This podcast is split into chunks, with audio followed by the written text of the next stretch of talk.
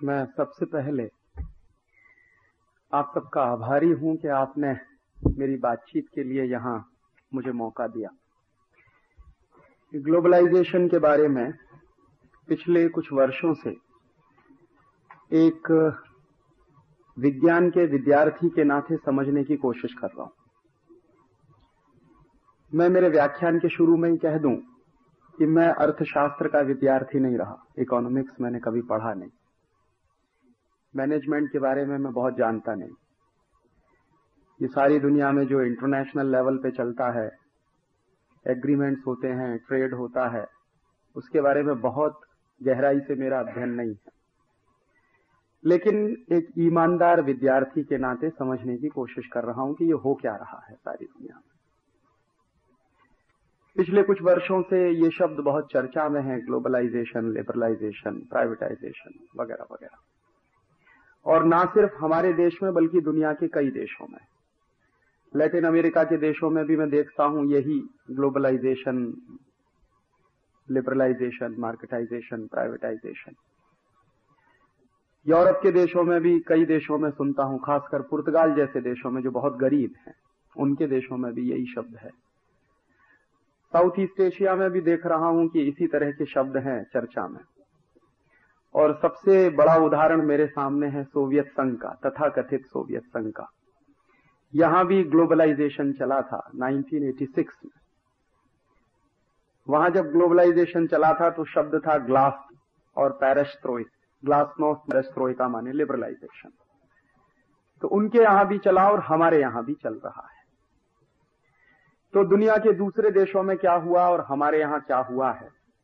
उसके बारे में थोड़ी सी बातें आपसे शेयर करने की कोशिश करूँगा।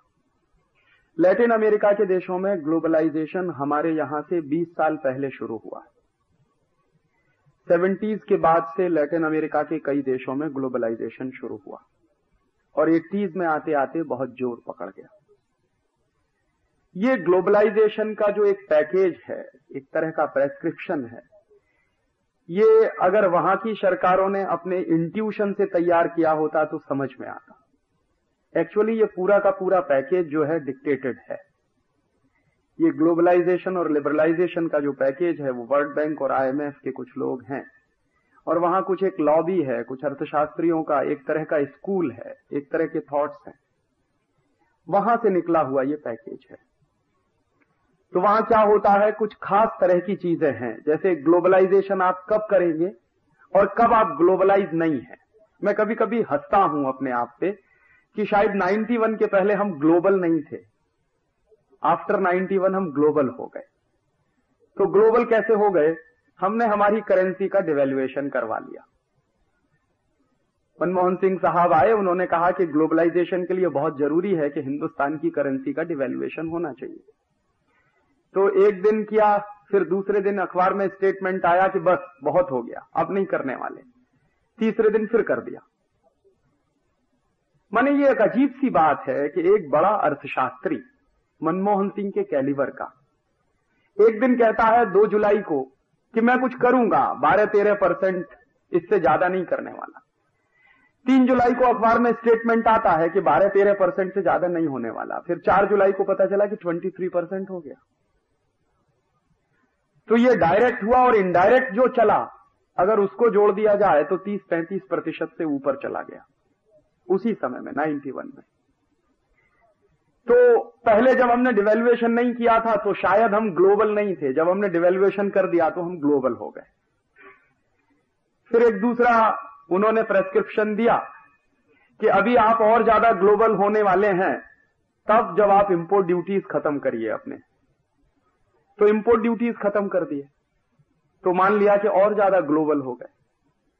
तीसरी बात आई प्रेस्क्रिप्शन में कि आप अपने जो सोशल एक्सपेंडिचर हैं, उनको लगातार कम करते चले जाइए। सरकार को सोशल एक्सपेंडिचर करने की कोई ज़रूरत नहीं होती है। एजुकेशन पे पैसा खर्च कम करना करिए। हेल्थ पे कम करिए। हाइजीन की प्रॉब्लम कम करिए। सैनिटेशन पे पैसा खर्च मत करिए, वगैरह वगैरह। तो वो लगातार खत्म होता चला गया। तो हमने मान लिया कि हाँ हम और ग्लोबलाइज होते चले गए। फिर एक दिन ऐसा आया, मनमोहन सिंह का मैंने लेक्चर सुना। उन्होंने कहा कि अभी और ग्लोबल होने के लिए हमको फॉरेन फाइनेंशियल इंस्टीट्यूट्स को हिंदुस्तान में खुलकर आने देना चाहिए। जब तक वो नहीं आएँगे, तब तक इस देश में ग्लोबलाइजेशन पूरा नहीं होगा। तो वो भी कर दिया हमने। तो विदेशी पूंजी निवेशकों के लिए हिंदुस्तान का दरवाज़ा खुल गया। सट्टा बाज़ार और शेयर बाज़ार का दरवाज़ा खुल गया। तो मान लिया हमने कि हम और ज़्यादा ग्लोबल होते चले गए। और ये करते करते आज 1997 में हम आके खड़े हैं। देखें तो सही ऑब्जेक्टिवली कि हुआ क्या? पिछले पाँच छह वर्षों में इस देश में। जो कुछ हुआ है पिछले पाँच छह वर्षों में, उसके बारे में सरकार क्या कहती है, वही मैं आपसे शेयर करूँगा। मैंने कुछ प्रश्न पूछवाए थे पार्लियामेंट में, लोकसभा में, इस ग्लोबलाइजेशन के मद्देनजर रखते हुए। ग्लोबलाइजेशन के कुछ तर्क हैं। जैसे पहला तर्क है कि आपको कैपिटल की बहुत ज़रूरत है, हिंदुस्तान में कैपिटल की बहुत कमी है, और जब तक विदेशी पूंजी नहीं आएगी फॉरेन कैपिटल नहीं आएगा फॉरेन इन्वेस्टमेंट नहीं होगा एफडीआई नहीं आएगा, तब तक इस देश का भला नहीं होने वाला। ठीक है, विदेशी पूंजी की बात। दूसरी बात यह कही जाती है कि इस देश में टेक्नोलॉजी की बहुत कमी है। तो टेक्नोलॉजी तभी आएगी जब आप एफडीआई के लिए दरवाज़ा खोलेंगे फॉरेन इन्वेस्टमेंट आएगा तो टेक्नोलॉजी आएगी इस देश में। तीसरी बात इस देश में कही जाती है कि आपका एक्सपोर्ट बहुत कम है तो जब तक मल्टीनेशनल्स नहीं आएँगे, तब तक आपके देश का एक्सपोर्ट नहीं बढ़ने वाला है। तो इसलिए आप उनको खुलकर खेलने की छूट दीजिए, उनके ऊपर कोई पाबंदी मत लगाइए। चौथा तर्क है, इस देश में बेरोजगारी की बहुत कमी है तो विदेशी कंपनियाँ आएँगी फॉरेन कंपनीज़ आएँगी इस देश में तो एम्प्लॉयमेंट बढ़ेगा। और कुछ दो तीन तर्क और हैं, जैसे सस्टेनेबल हो जाएगी हमारी इकोनॉमी वगैरह वगैरह। इन्हीं तर्कों को ऑब्जेक्टिवली मैं पिछले पाँच छह साल से फॉलो कर रहा हूँ। जैसे मैंने पार्लियामेंट में एक क्वेश्चन पूछवाया लोकसभा में, एक एमपी के माध्यम से, कि सरकार से जरा पूछिए कि 91 के बाद जब से ग्लोबलाइजेशन शुरू हुआ है, और अप टू जून 1997 कितना फॉरेन इन्वेस्टमेंट आया है देश में? तो सरकार का जवाब है पार्लियामेंट में कि हमने फॉरेन इन्वेस्टमेंट के जो एमओयू साइन किए हैं जो प्रपोजल साइन किए हैं फॉरेन इन्वेस्टमेंट प्रमोशन बोर्ड जो बनाया सरकार ने उसके माध्यम से जो प्रपोजल साइन हुए हैं मेमोरेंडम ऑफ़ अंडरस्टैंडिंग्स जो हुए हैं वो करीब 94,000 ऑफ़ करोड़ के हैं चौरानवे हज़ार करोड़ की पूंजी के एमओयू साइन हुए हैं। ये जवाब आया। तो मैंने कहा, ये तो बहुत मिसलीडिंग है। माने ये आप किसको बेवकूफ़ बनाना चाहते हैं? एमपीज तो बेवकूफ़ हो सकते हैं जो मान लेंगे कि हाँ चौरानवे हज़ार करोड़ के एमओयू साइन हो गए हैं। मैंने फिर दूसरा क्वेश्चन किया। उस एमपी को कहा कि अभी बात बनी नहीं है, पूरा जवाब नहीं है, ये झूठ बोल रहे हैं। आप इनसे ये पूछिए कि एक्चुअल इनफ्लो कितना है। 94,000 करोड़ के तो आपने एमओयू साइन कर दिए हैं लेकिन पूंजी आई कितनी है? वास्तव में कितनी पूंजी आ गई है इस देश में? तो जब स्पेसिफिक और बनाया क्वेश्चन को तो ये घबरा गए और जवाब नहीं देने। और बहुत शायद ऐसे जवाब नहीं देंगे। तो कई पार्टीज़ के एमपीज को लगा दिया एक ही सवाल पर कि आप एक ही सवाल पूछिए कि एक्चुअल इनफ्लो कितना है 91 से 97 के बीच में। तो बड़े मुश्किल से फाइनेंस मिनिस्टर ने जवाब दिलवाया पार्लियामेंट में। और उनका जवाब है कि एक्चुअल इनफ्लो है 19,700 करोड़ रुपीस के आसपास। माने चौरानवे हज़ार करोड़ के प्रपोजल साइन हुए हैं एमओयू साइन हुए हैं लेकिन पूंजी कितनी आई है? मुश्किल से बीस हज़ार करोड़ की पूंजी आई है। और ये डॉलर टर्म्स में नहीं कह रहा हूँ मैं रुपए में कह रहा हूँ। और ये मेरा जवाब नहीं है ये पार्लियामेंट में फाइनेंस मिनिस्टर का दिया हुआ जवाब है। और ये पूंजी आई कितने साल में है? उन्नीस सौ इक्यानवे से लेके उन्नीस के बीच में माने छह साल में इतना हंगामा करने के बाद बीस हज़ार करोड़ रुपया आया है। और ये जो बीस हज़ार करोड़ आया है ये है क्या? एक्चुअली ये ज़्यादा जा, इसमें जो है वो फाइनेंशियल कैपिटल है। और फाइनेंशियल कैपिटल कभी भी किसी देश में प्रोडक्टिविटी नहीं बढ़ाया करता। फाइनेंशियल कैपिटल से कभी किसी देश में कारखाने नहीं लगा करते। फाइनेंशियल कैपिटल से कभी किसी देश में उत्पादन नहीं बढ़ता। फाइनेंशियल कैपिटल से कभी एम्प्लॉयमेंट जनरेट नहीं होता। फाइनेंशियल कैपिटल से कभी इकोनॉमी में कोई असर नहीं आता। फाइनेंशियल कैपिटल तो आता है शेयर बाज़ार में शेयरों का दाम बढ़ाने के लिए, या सट्टा बाज़ार में शेयरों का दाम बढ़ाने के लिए। तो ये जो बीस हज़ार करोड़ की पूंजी आई है इस देश में, उन्नीस सौ इक्यानवे से सतानवे के बीच में, इसमें ज़्यादा हिस्सा फाइनेंशियल या फिनेंशियल कैपिटल का है। और ये जो फाइनेंशियल कैपिटल होता है, वो आज आपके मार्केट में है। कल हो सकता है सिंगापुर चला जाए। परसों हो सकता है न्यूयॉर्क चला जाए। एक दिन बाद हो सकता है टोक्यो चला जाए। माने जहाँ उनको लगेगा, वहाँ चला जाएगा। वो आप ही के देश में रहेगा, इसकी कोई गारंटी नहीं है। और दूसरी तरफ़ मैंने देखा कि इस देश में बीस हज़ार करोड़ की पूंजी इतना हंगामा करने के बाद, इतना ढोल पीटने के बाद, इतने बड़े बड़े क्लीशेज इस्तेमाल करने के बाद आई। उन्नीस सौ इक्यानवे से सतानवे के बीच में। तो हमारे देश में पूंजी की क्या स्थिति है? तो मैं मेरी बात नहीं कहता। मैं हिंदुस्तान के ex finance minister doctor Manmohan Singh की ही एक बात को कोट कर रहा हूँ। एक बार उन्होंने पार्लियामेंट में कहा कि हिंदुस्तान में डोमेस्टिक सेविंग्स के रेट्स 24 परसेंट ऑफ़ जीडीपी है। माने एक साल का जो हमारा जीडीपी है, वो करीब आठ लाख करोड़ का है। उसका 24 परसेंट हमारे डोमेस्टिक सेविंग्स हैं एवरी ईयर तो कितना बैठता है? लगभग दो लाख करोड़ बैठता है। तो दो लाख करोड़ की तो हमारी डोमेस्टिक सेविंग्स हैं एक साल की। ये मैं नहीं कहता, मनमोहन सिंह कहते हैं। दो लाख करोड़ की जिस देश में एक साल की सेविंग्स हो, और वो देश विदेशी पूंजी के लिए परेशान हो, ये कुछ समझ में नहीं आता। और उस दो लाख करोड़ का कितना अनुपात है जो बीस हज़ार करोड़ आया है? कितने परसेंट बैठता? माने हम हर साल इस देश में दो लाख करोड़ रुपए जनरेट करते हैं डोमेस्टिक सेविंग्स के रूप में। और छह साल में हमारे यहाँ मात्र आया है बीस हज़ार करोड़ रुपए। और हम ढोल पीट के चिल्ला रहे हैं कि इस देश में ग्लोबलाइजेशन हो रहा है लिबरलाइजेशन हो रहा है। किसको बेवकूफ़ बना रहे हैं ये? और इसी के बाद जब दूसरे हिस्से की बात करना शुरू करिए कि ये जो बीस हज़ार करोड़ आ भी गया है आपके देश में तो चला कितना गया? क्योंकि विदेशी पूंजी आती है, वो आपके फ़ायदे के लिए नहीं आती है, वो उनके फ़ायदे के लिए आती है। और दुनिया में कोई भी देश इतना बेवकूफ़ नहीं है जो आपके फ़ायदे के लिए अपनी पूंजी आपके देश में आके लगा देगा। एक तो सच्चाई ये है कि 1980 से यूरोपियन मार्केट में भयंकर रिसेशन है। अमेरिकन मार्केट में भी भयंकर रिसेशन है। और मैं जानता हूँ जितने अर्थशास्त्र की बातें, उसके अनुसार जितने भी मार्केट में रिसेशन आते हैं तो उनको सबसे ज़्यादा पहले अपने रिसेशन दूर करने के लिए पूंजी की ज़रूरत पड़ती है। तो अगर यूरोपियन मार्केट में रिसेशन चल रहा है 1980 से, और अमेरिकन मार्केट में भी रिसेशन चल रहा है 1980 से तो उनको पूंजी की ज़रूरत है अपना रिसेशन दूर करने के लिए। और जब उनको अपना रिसेशन दूर करने के लिए पूंजी की ज़रूरत है तो उनके पास पूंजी बचेगी कहाँ से जो आपके यहाँ लाके वो इन्वेस्ट करेंगे? ये मोटी सी बात समझ में आनी चाहिए। अगर उनके मार्केट में रिसेशन नहीं होता, उनके मार्केट में ये सारी बातें नहीं होती मंदी की, और तब कोई पूंजी की बात करता तो समझ में आती। लेकिन जब उनके मार्केट में खुद रिसेशन चल रहा है तो कहाँ से वो पूंजी आपके देश में लाने वाले हैं? पूंजी है नहीं उनके पास। अगर उनके पास पूंजी होती तो वो अपना रिसेशन दूर करेंगे पहले। और वो इतने दयावान नए हैं, इतने साधु महात्मा नहीं हो गए अमेरिका के और यूरोप के लोग के अपने यहाँ थोड़ा घाटा सहन करके हिंदुस्तान में लाके पूंजी इन्वेस्ट कर देंगे तो आपका फ़ायदा कर देंगे। इतने धर्मात्मा वो कभी थे भी नहीं और कभी होंगे भी नहीं भविष्य में। तो जब उनका मार्केट रिसेशनरी मार्केट हो गया है तो वहाँ पहले उनको पूंजी की ज़रूरत है अपना रिसेशन दूर करने के लिए। तो आपके यहाँ पूंजी आने वाली नहीं है। इसलिए ये मात्र बीस हज़ार करोड़ की पूंजी आई है। और छह साल में बीस हज़ार करोड़ आया है तो लगभग तीन, साढ़े तीन हज़ार करोड़ एक साल में आया है।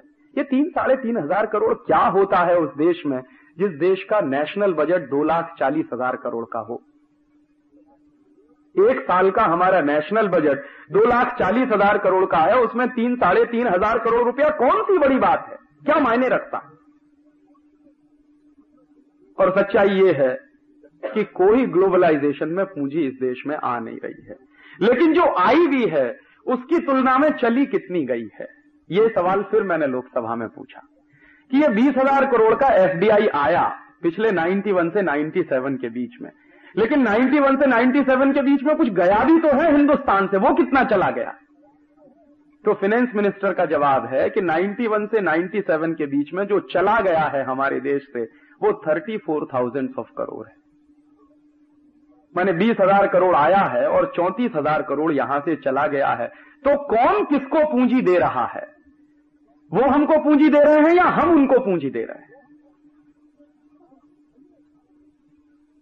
और हमेशा दुनिया में जो फ़र्स्ट वर्ल्ड कंट्रीज़ हैं, या जो डेवलप्ड कंट्रीज़ कहते हैं अपने आप को, हालाँकि मैं मानता नहीं कि वो डेवलप्ड हैं, लेकिन तथाकथित डेवलप्ड हैं सो कॉल्ड डेवलप्ड हैं। वो कभी भी गरीब देशों को पूंजी देते नहीं, बल्कि गरीब देशों की पूंजी अपने यहाँ खींच कर ले जाते हैं। और वो कैसे चलता है? अंक टाट के कुछ फिगर्स है मेरे पास। United Nations commission on trade and development उनकी कुछ रिपोर्ट्स मेरे पास हैं। तो अंकटाट की रिपोर्ट है 95 96 की। लेटेस्ट तो नहीं कह सकता। 95 96 की है, उसके बाद मुझे आई नहीं तो इसलिए मैं आगे की बात कर नहीं सकता। 95 96 की अंकटाट की रिपोर्ट कह रही है कि 95 96 में दुनिया के अमीर देशों से गरीब देशों में कितनी पूंजी गई? और उसी समय में दुनिया के गरीब देशों से अमीर देशों में कितनी पूंजी आई? उसके उसमें कुछ फिगर्स हैं। तो गरीब देशों से जो पूंजी अमेरिका में चली गई, यूरोप में चली गई, उसकी बात तो बाद में पहले इनके देशों से आई कितनी गरीब देशों में? तो डेवलपिंग कंट्रीज़ की संख्या अंकटाट के उसमें 120 मानी जाती। है तो 120 गरीब देशों में डेवलपिंग कंट्रीज़ में जो पूंजी आई एक साल में वो करीब है 500 बिलियन डॉलर। और इसमें क्या क्या है? फॉरिन डायरेक्ट इन्वेस्टमेंट है, फॉरिन लोन है, फॉरिन एड है, तीनों चीज़ें हैं। कर्जा है, विदेशी पूंजी है और विदेशी सहायता है। तीनों तरह की पूंजी मिला के 500 बिलियन डॉलर आया गरीब देशों में। और उसी समय में, उसी एक साल में इन देशों से कितना चला गया? अमेरिका और यूरोप में तो उसके फिगर्स हैं 725 बिलियन डॉलर माने 725 बिलियन डॉलर गरीब देशों से अमीर देशों में चला गया और 500 बिलियन डॉलर अमीर देशों से गरीब देशों में आया तो कौन किसको पूंजी दे रहा है? और कितने बड़े लेवल पे धोखा चल रहा है सारी दुनिया में? अमीर देश कभी पूंजी किसी को दे नहीं सकते। ये पूंजी जो है गरीब देशों से अमीर देशों में जाती है। एक साउथ साउथ कमीशन है। और साउथ साउथ कमीशन के सेक्रेटरी जनरल हुआ करते थे बहुत दिनों तक, डॉक्टर मनमोहन सिंह। 1986 से 1989 के बीच में वो साउथ साउथ कमीशन के सेक्रेटरी जनरल थे। माने हिंदुस्तान में फाइनेंस मिनिस्टर बनने के पहले वो हिंदुस्तान की तीन तीन सरकारों के एडवाइजर रह चुके हैं। रिज़र्व बैंक ऑफ़ इंडिया के गवर्नर रह चुके हैं। दिल्ली स्कूल ऑफ़ इकोनॉमिक्स के बड़े भारी अर्थशास्त्री हैं। सारी दुनिया में उनकी बड़ी भारी इज़्ज़त भी है। एक अच्छे अर्थशास्त्री के रूप में। तो ये व्यक्ति जब हिंदुस्तान में एक अर्थशास्त्री के रूप में काम करता है तो क्या कहता है? और जब ये आदमी वित्त मंत्री हो जाता है तो क्या कहता है? तो जब ये साउथ साउथ कमीशन के सेक्रेटरी जनरल हुआ करते थे तो इन्होंने एक केस स्टडी किया है। वो केस स्टडी मेरे पास है, और उस पर मैंने कई लेख भी लिखे थे। वो क्या है कि 86 से 89 के बीच में दुनिया के 17 गरीब देशों के बारे में उन्होंने कुछ आंकड़े दिए हैं। जिनमें हमारा देश है, पाकिस्तान है, बर्मा है, बांग्लादेश है, मलेशिया है, वगैरह वगैरह। नज़दीक के गरीब देश है। तो उसमें वो कह रहे हैं कि इन सत्रह गरीब देशों में 1986 से 1989 के बीच में कितनी पूंजी आई है और इन देशों से कितनी पूंजी चली गई है कैपिटल फ़्लाइट के रूप में। उसका उन्होंने स्टेटिस्टिक्स दिया है। तो वो स्टेटिस्टिक्स है कि 86 से 89 के बीच में सत्रह गरीब देशों में अमीर देशों से 215 बिलियन डॉलर आया। जिसमें एफडीआई है, फॉरिन लोन है, फॉरिन असिस्टेंस है, फॉरिन एड है, सब है, सारा मिला के। तो 216 बिलियन डॉलर आया और चला कितना गया? 1986 से 89 के बीच में इन गरीब देशों से अमीर देशों में जो पैसा चला गया, वो कितना है? तो वो है 345 बिलियन डॉलर तो ये खुद ही कह रहे हैं कि पूंजी आती नहीं है कभी उससे। तो जो आदमी वित्त मंत्री बनने के पहले ये सिद्ध करता रहा हो कि कभी भी अमीर देशों से, गरीब देशों में पूंजी आती नहीं है। वो आदमी वित्त मंत्री बनने के बाद कैसे अचानक से 180 पे टर्न कर सकता है, ये मेरे समझ में नहीं आया आज तक। और वो आदमी ऐसे टर्न कर सकता है, उन्हीं दिनों में जब डॉक्टर मनमोहन सिंह साहब इस देश में फाइनेंस मिनिस्टर नहीं बने थे, उसके एक डेढ़ महीने पहले, फ्रांस का एक अखबार है, उसका नाम है लमोन उसमें एक न्यूज़ आइटम छप गया था। क्या न्यूज़ आइटम था? हिंदुस्तान में कोई भी पार्टी सत्ता में आए doctor Manmohan Singh will be the next finance minister of India ये बात मैं कह रहा हूँ, मई 1991 और मई 1991 में इलेक्शन नहीं हुआ था। इलेक्शन का प्रोसेस चल रहा था। राजीव गांधी ज़िंदा थे।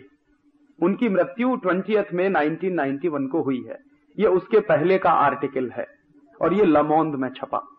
मेरा एक दोस्त है, उसने मुझे कटिंग भेजी और कहा कि देखो ये क्या है। तो मैंने भी आश्चर्य से उसको पढ़ लिया कि कैसे लमोंद कहता है कि doctor Manmohan Singh will be the next finance minister of India. तो उसमें खबर क्या है? फ्रेंच में जो वाक्य है, उसका हिंदी में करके आपसे कह रहा हूँ कि हमारे विश्वस्त सूत्रों की जानकारी के अनुसार डॉक्टर मनमोहन सिंह अगले फाइनेंस मिनिस्टर बनेंगे। जो चाहे जो पार्टी सत्ता में आ जाए। और वो कटिंग लेके मैंने मेरे कुछ दोस्तों को दिखाई तो कई लोग कहते थे कि यार पता नहीं फालतू की बातें हैं, ऐसी तो चलती रहती है। ब्रिटेन के बहुत सारे टैबलॉइड्स हैं जो कुछ ना कुछ छापते ही रहते हैं। फ्रांस में भी कुछ ऐसा ही चल गया होगा तो उन्होंने भी लिया कि कहीं मस्ती में छाप दिया होगा।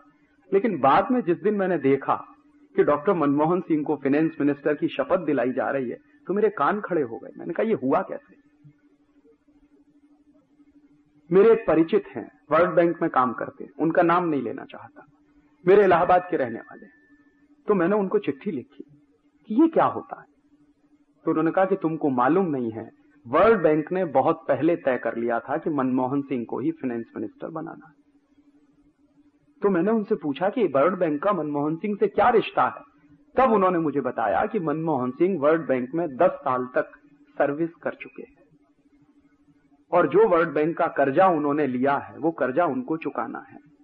तो वो कर्जा चुकाने के लिए वर्ल्ड बैंक उसको फाइनेंस मिनिस्टर बनवा रहा है। और तुम में से किसी में दम नहीं है जो उसको रोक सके फाइनेंस मिनिस्टर बनने तो मैंने सोचा कि इस देश की पॉलिटिकल सॉवरेनिटी को क्या हुआ? मैंने हमारा पार्लियामेंट तय नहीं कर रहा है कि who will the next finance minister of India ये वर्ल्ड बैंक तय कर रहा है आईएमएफ तय कर रहा है। और वर्ल्ड बैंक क्यों तय कर रहा है? आईएमएफ क्यों तय कर रहा है? क्योंकि वर्ल्ड बैंक को अपनी कुछ कंडीशनैलिटीज इस देश में लागू करानी है। तो उनको अपना आदमी चाहिए तो उन्होंने अपना आदमी रखवा दिया इस देश में। बाद में जब वो फाइनेंस मिनिस्टर बन गए तो हिंदुस्तान में अपने पूरे टेन्योर में वो आदमी एक रुपए पच्चीस पैसे टोकन मनी लेता था, तनख्वाह के रूप में। तो मेरे दिमाग में रोज प्रश्न उठता था कि बाकी का पैसा कहाँ से आता मनमोहन सिंह तो निश्चित रूप से वर्ल्ड बैंक के पेरोल पर काम करने वाला आदमी इस देश में फाइनेंस मिनिस्टर बना। और वर्ल्ड बैंक के पेरोल पर काम करने वाला आदमी जब फाइनेंस मिनिस्टर बनेगा तो वर्ल्ड बैंक की बातें करेगा इस देश में। जो आदमी फाइनेंस मिनिस्टर बनने के पहले एक बात कहता हो और फाइनेंस मिनिस्टर बनने के बाद ठीक उसके उल्टी बातें कहना शुरू कर दे तो ऐसे आदमी को तो मैं सिर्फ़ इंटेलेक्चुअल प्रोस्टिट्यूट के अलावा और कुछ कह नहीं सकता। शायद आपको लगा है कि ये मैंने बहुत कड़ी बात कह दी है, लेकिन यही सच्चाई है। As a governor of Reserve Bank of India as a financial advisor of तीन तीन प्राइम मिनिस्टर मनमोहन सिंह, जो कुछ कहते थे, उसका ठीक उल्टा काम उन्होंने जब फाइनेंस मिनिस्टर बने तो किया है इस देश में। और उसके नतीजे इस देश को भुगतने पड़ेंगे अगले 20 साल में। जो कुछ वो करके चले गए इस देश में।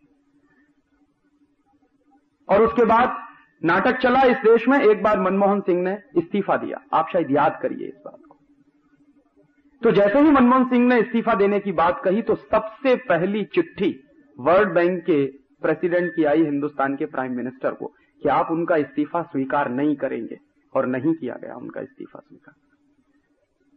जबकि कांग्रेस के अंदर मनमोहन सिंह के खिलाफ भयंकर रिजेंटमेंट था। बहुत सारे कांग्रेसियों को उनका ग्लोबलाइजेशन पचा नहीं था। उनका लिबरलाइजेशन भी नहीं पचा। और सारे कांग्रेसी एक स्वर से मांग करते थे कि आपके इस ग्लोबलाइजेशन ने किया क्या। वो वायदा करते थे कि मैं तीन महीने में महँगाई को ज़मीन पे ला दूँगा। तो पता चला तीन महीने में महँगाई और तीन गुना बढ़ गई। तो कांग्रेसियों को लगा कि हमारा तो वोट बैंक चला गया। तो मनमोहन सिंह के खिलाफ जमकर अटैक होना शुरू हुआ। तो मनमोहन सिंह को रिजाइन करने की स्थिति पैदा कर दी इन लोगों ने। लेकिन वर्ल्ड बैंक से पहली ही चिट्ठी आई इस देश में कि आप उनका इस्तीफा स्वीकार नहीं करेंगे। और उनका इस्तीफा स्वीकार नहीं किया गया। और यही नाटक अभी ताज़ा ताज़ा कुछ दिन पहले हुआ चिदम्बरम साहब के साथ। आपको याद है चिदम्बरम साहब ने एक बार धमकी दी कि मैं रिजाइन कर दूँगा। तो जैसे ही चिदम्बरम की धमकी आई, वैसे ही वर्ल्ड बैंक के प्रेसिडेंट का बयान आ गया अखबार में कि चिदम्बरम साहब अगर चले जाएँगे तो लिबरलाइजेशन का क्या होगा, ग्लोबलाइजेशन का क्या होगा? माने वर्ल्ड बैंक के इंटरेस्ट का क्या होगा? सीधी सी बात वो कहनी चाहिए। तो वो ये नहीं कहेंगे कि वर्ल्ड बैंक के इंटरेस्ट का क्या होगा, वो कहेंगे लिबरलाइजेशन का क्या होगा, ग्लोबलाइजेशन का क्या होगा। यही मनमोहन सिंह के जमाने में कहते थे। और ये कितने बड़े लेवल के इंटेलेक्चुअल प्रोस्टिट्यूट हो सकते हैं? चिदम्बरम साहब मनमोहन सिंह से दो कदम आगे हैं। ये लंदन गए थे। अक्टूबर 96 की बात कह रहा हूँ अक्टूबर 96 में ये लंदन गए थे, वहाँ प्रेस कॉन्फ्रेंस किया। प्रेस कॉन्फ्रेंस में स्टेटमेंट क्या दिया? प्रेस कॉन्फ्रेंस में स्टेटमेंट दिया कि ईस्ट इंडिया कंपनी और अंग्रेज़ हिंदुस्तान में 200 साल के लूटने के लिए आए थे। मैं आपको फिर से इनवाइट करने आया हूँ कि अगले 200 साल के लिए फिर इस देश में आप लूटने के लिए चले आइए and there will be a huge reward for you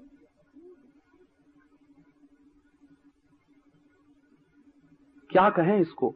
सिवाय ट्रेटर के, दूसरा कोई शब्द मुझे मिलता नहीं, जो मैं चिदंबरम के लिए इस्तेमाल करूँ।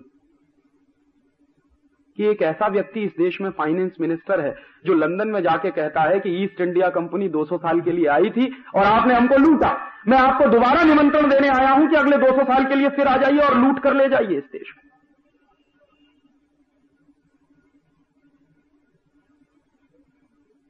तो ऐसे लोग जब इस देश में फाइनेंस मिनिस्टर बनना शुरू हो जाए, तब तो इस देश का बंटाधारी होने जा रहा और तब मुझे शक होने लगा है कि सच में कोई लिबरलाइजेशन चल रहा है क्या?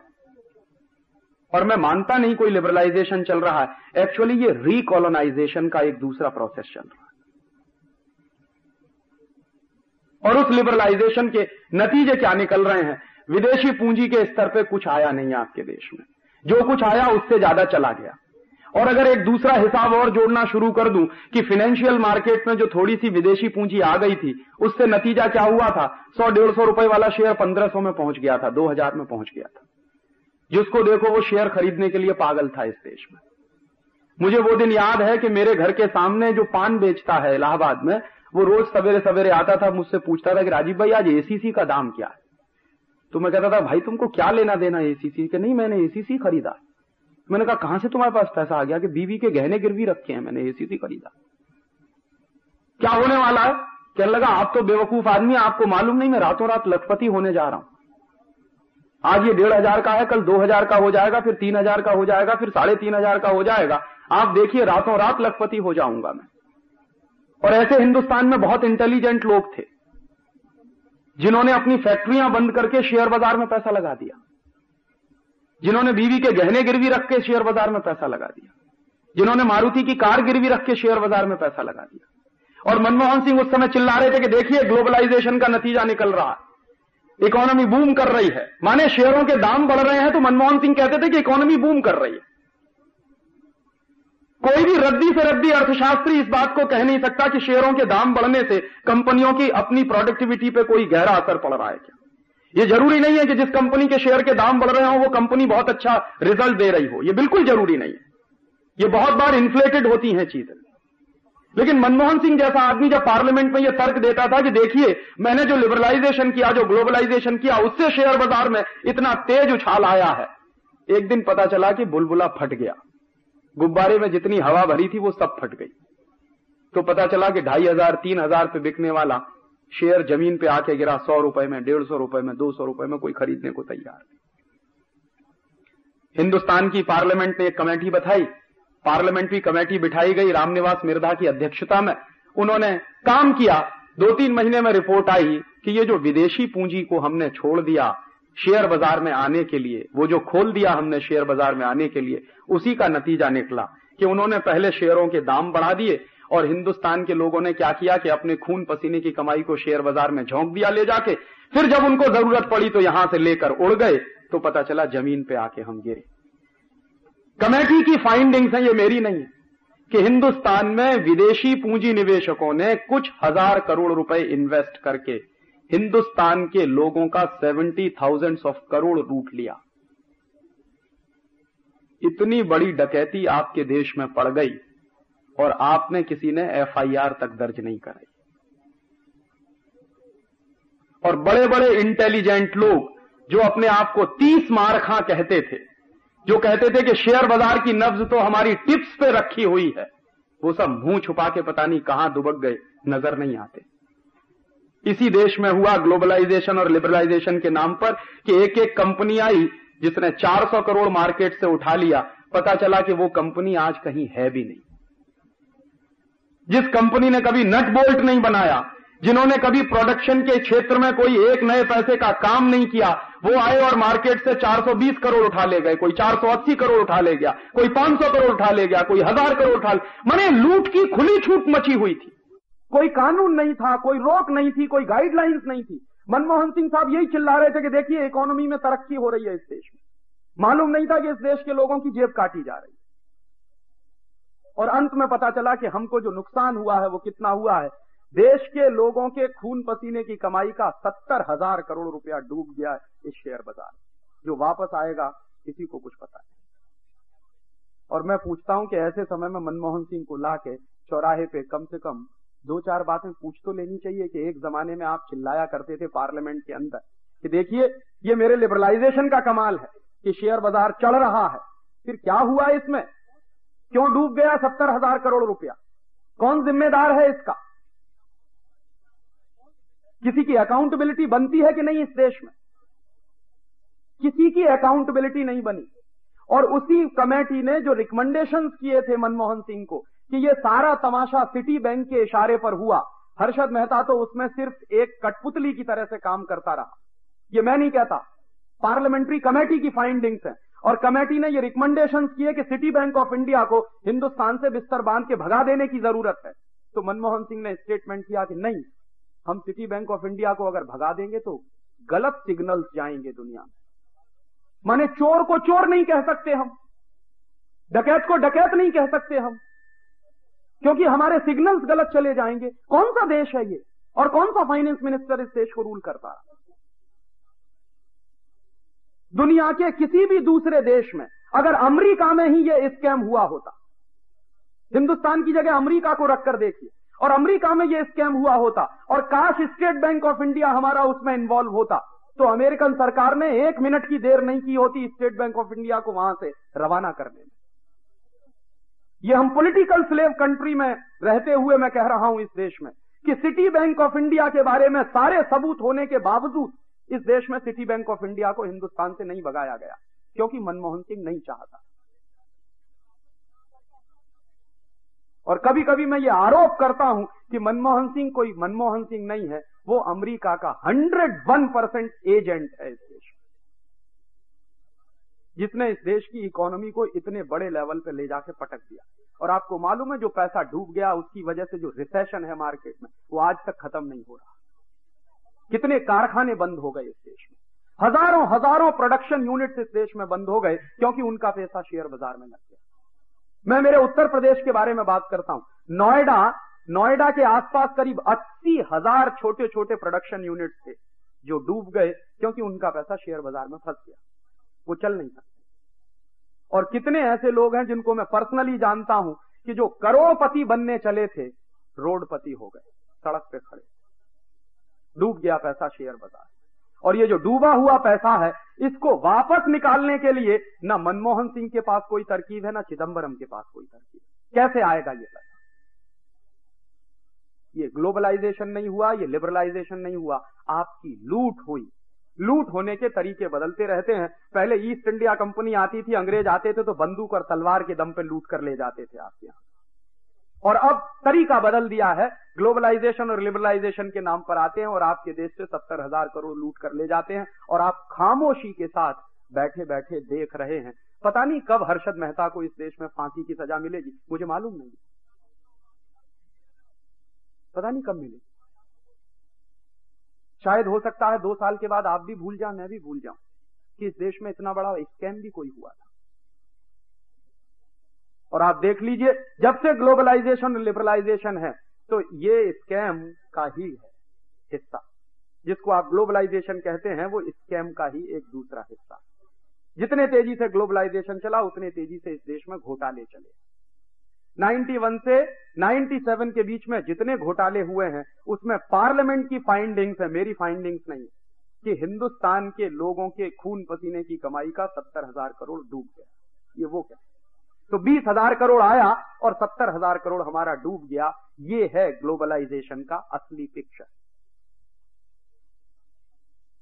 कोई पूंजी वहाँ से आ नहीं रही है, आपको लूट करके आपके देश से ले जा दूसरे लेवल पे मैंने एक बार एक क्वेश्चन और पूछवाया था लोकसभा में कि आप बहुत चिल्लाते हैं फॉरेन टेक्नोलॉजी हाई टेक्नोलॉजी वगैरह वगैरह। और चूँकि मैं साइंटिस्ट रहा हूँ, इसलिए थोड़ा टेक्नोलॉजी के बारे में जानता हूँ कि क्या टेक्नोलॉजी होती है और क्या टेक्नोलॉजी नहीं होती तो लोकसभा में जब सवाल पूछवाया कि 91 के बाद जो एमओयू साइन किए हैं भारत सरकार ने, इसमें हाईटेक एरियाज़ कितने? हैं तो सरकार का जवाब है कि करीब 70 परसेंट जो एमओयू साइन हुए हैं वो ज़ीरो टेक्नोलॉजी के एरियाज़ में जहाँ कोई टेक्नोलॉजी नहीं है। और 70 परसेंट के बाद 10 से 15 परसेंट जो एमओयू साइन हुए हैं वो इंटरमीडिएट टेक्नोलॉजी के एरिया में और मुश्किल से पाँच से दस परसेंट एमओयू साइन हुए हैं जो हाईटेक एरिया में है। लेकिन अभी भी मैं इंतज़ार कर रहा हूँ कि कोई हाईटेक आ गया है क्या इस देश में? कोई हाईटेक नहीं आया। उससे ज़्यादा इस देश में क्या आ गया है? पेप्सी कोला आ गया, जो ज़ीरो टेक्नोलॉजी का आइटम है। कोका कोला आ गया, वो भी ज़ीरो टेक्नोलॉजी का आइटम अंकल चिप्स आ गया है, रफल्स चिप्स आ गया, हॉस्टेस आ गया है, टॉप रेमन आ गया, बिनीज आ गया। माने पटेटो चिप्स आ गए हैं, ये ज़ीरो टेक्नोलॉजी के आइटम आपके देश में नमक बिक रहा है विदेशी कंपनी का, कैप्टन कुक अन्नपूर्णा। पता नहीं उसमें कौन सी हाई टेक्नोलॉजी आटा बिक रहा है विदेशी कंपनियों का, कैप्टन कुक अन्नपूर्णा। पता नहीं उसमें कौन सी हाई टेक्नोलॉजी जूते के तलवे बेच रहे हैं कुछ विदेशी कंपनी वाले, पता नहीं उसमें कौन सी हाई टेक्नोलॉजी अंडरवियर बनियान इंपोर्ट हो रहे हैं इस देश में, पता नहीं कौन सी हाई टेक्नोलॉजी है उसमें, मेरे समझ में नहीं। कॉस्मेटिक्स के बहुत सारे आइटम्स इस देश में इंपोर्ट होने लगे पता नहीं कौन सी हाईटेक उसमें। ये सारे के सारे आइटम ज़ीरो टेक्नोलॉजी के आइटम और एक बार मैंने स्पेसिफिक क्वेश्चन पूछवाया कि एक 1977 में जब मुरारजी भाई देसाई की सरकार थी तो उन्होंने एक लिस्ट बनाई थी। क्या लिस्ट बनाई थी? 840 आइटम्स ऐसे हैं जो ज़ीरो टेक्नोलॉजी के आइटम माने जाते हैं। तो वो 840 आइटम्स मुरारजी भाई देसाई ने रिज़र्व कर दिए थे कि इनमें कभी कोई मल्टीनेशनल नहीं घुसेगा। मल्टीनेशनल को घुसना हो कि इसके अलावा बहुत सारे दूसरे आइटम्स हैं, उनमें घुसे। तो मल्टीनेशनल घुस नहीं पाते थे। तो वो क्या करते थे कि हिंदुस्तानी कंपनी ढूंढते थे और उसके कंधे पर रख के बंदूक चलाते और ये बहुत दिन तक इस देश में चलता रहा। वो सीधे घुस नहीं सकते थे क्योंकि नियम था। मनमोहन सिंह ने वो नियम बदल दिया। उन्होंने क्या किया कि वो 870 जो आइटम थे इस देश में स्मॉल स्केल इंडस्ट्रीज़ के लिए या ज़ीरो टेक्नोलॉजी के लिए रिज़र्व जो आइटम थे, उनको भी खोल दिया। तो भड़ बढ़ा के सारे मल्टीनेशनल उसी में घुस गए। सच्चाई ये है कि कभी कोई मल्टीनेशनल आपके देश में आता नहीं टेक्नोलॉजी लेकर। वो क्या लेकर आते हैं? जो उनके यहाँ 20 साल पुरानी हो गई है टेक्नोलॉजी जिसके लिए उनके पास ज़मीन नहीं है डंप करने के लिए। उसको लाके आपके देश में पटक देते हैं और आप चिल्लाते हैं कि हमारे देश में हाईटेक आ गया। कोई हाईटेक आता नहीं। जहाँ आपको कोई टेक्नोलॉजी की ज़रूरत नहीं है, जिस एरिया में ज़ीरो टेक्नोलॉजी है, उसी एरिया में सबसे ज़्यादा मल्टीनेशनल इस देश में इस समय काम कर रहे हैं। आप मुझे बताइए कि टूथपेस्ट बनाने में कौन सी टेक्नोलॉजी है? साबुन बनाने में कौन सी ऐसी टेक्नोलॉजी है? जूते के फीते बनाने में ऐसी कौन सी टेक्नोलॉजी टमाटर की चटनी बनाने में कौन सी टेक्नोलॉजी नेस्ले को हमने खोल दिया, Maggi hot and sweet tomato chilli sauce बनाने के। बताइए जरा टमाटर की चटनी बनाने में कौन सा हाईटेक आइटम इस्तेमाल होता है? या नमक को पॉलिथिन पैक में बंद करना कौन सा हाईटेक आइटम है?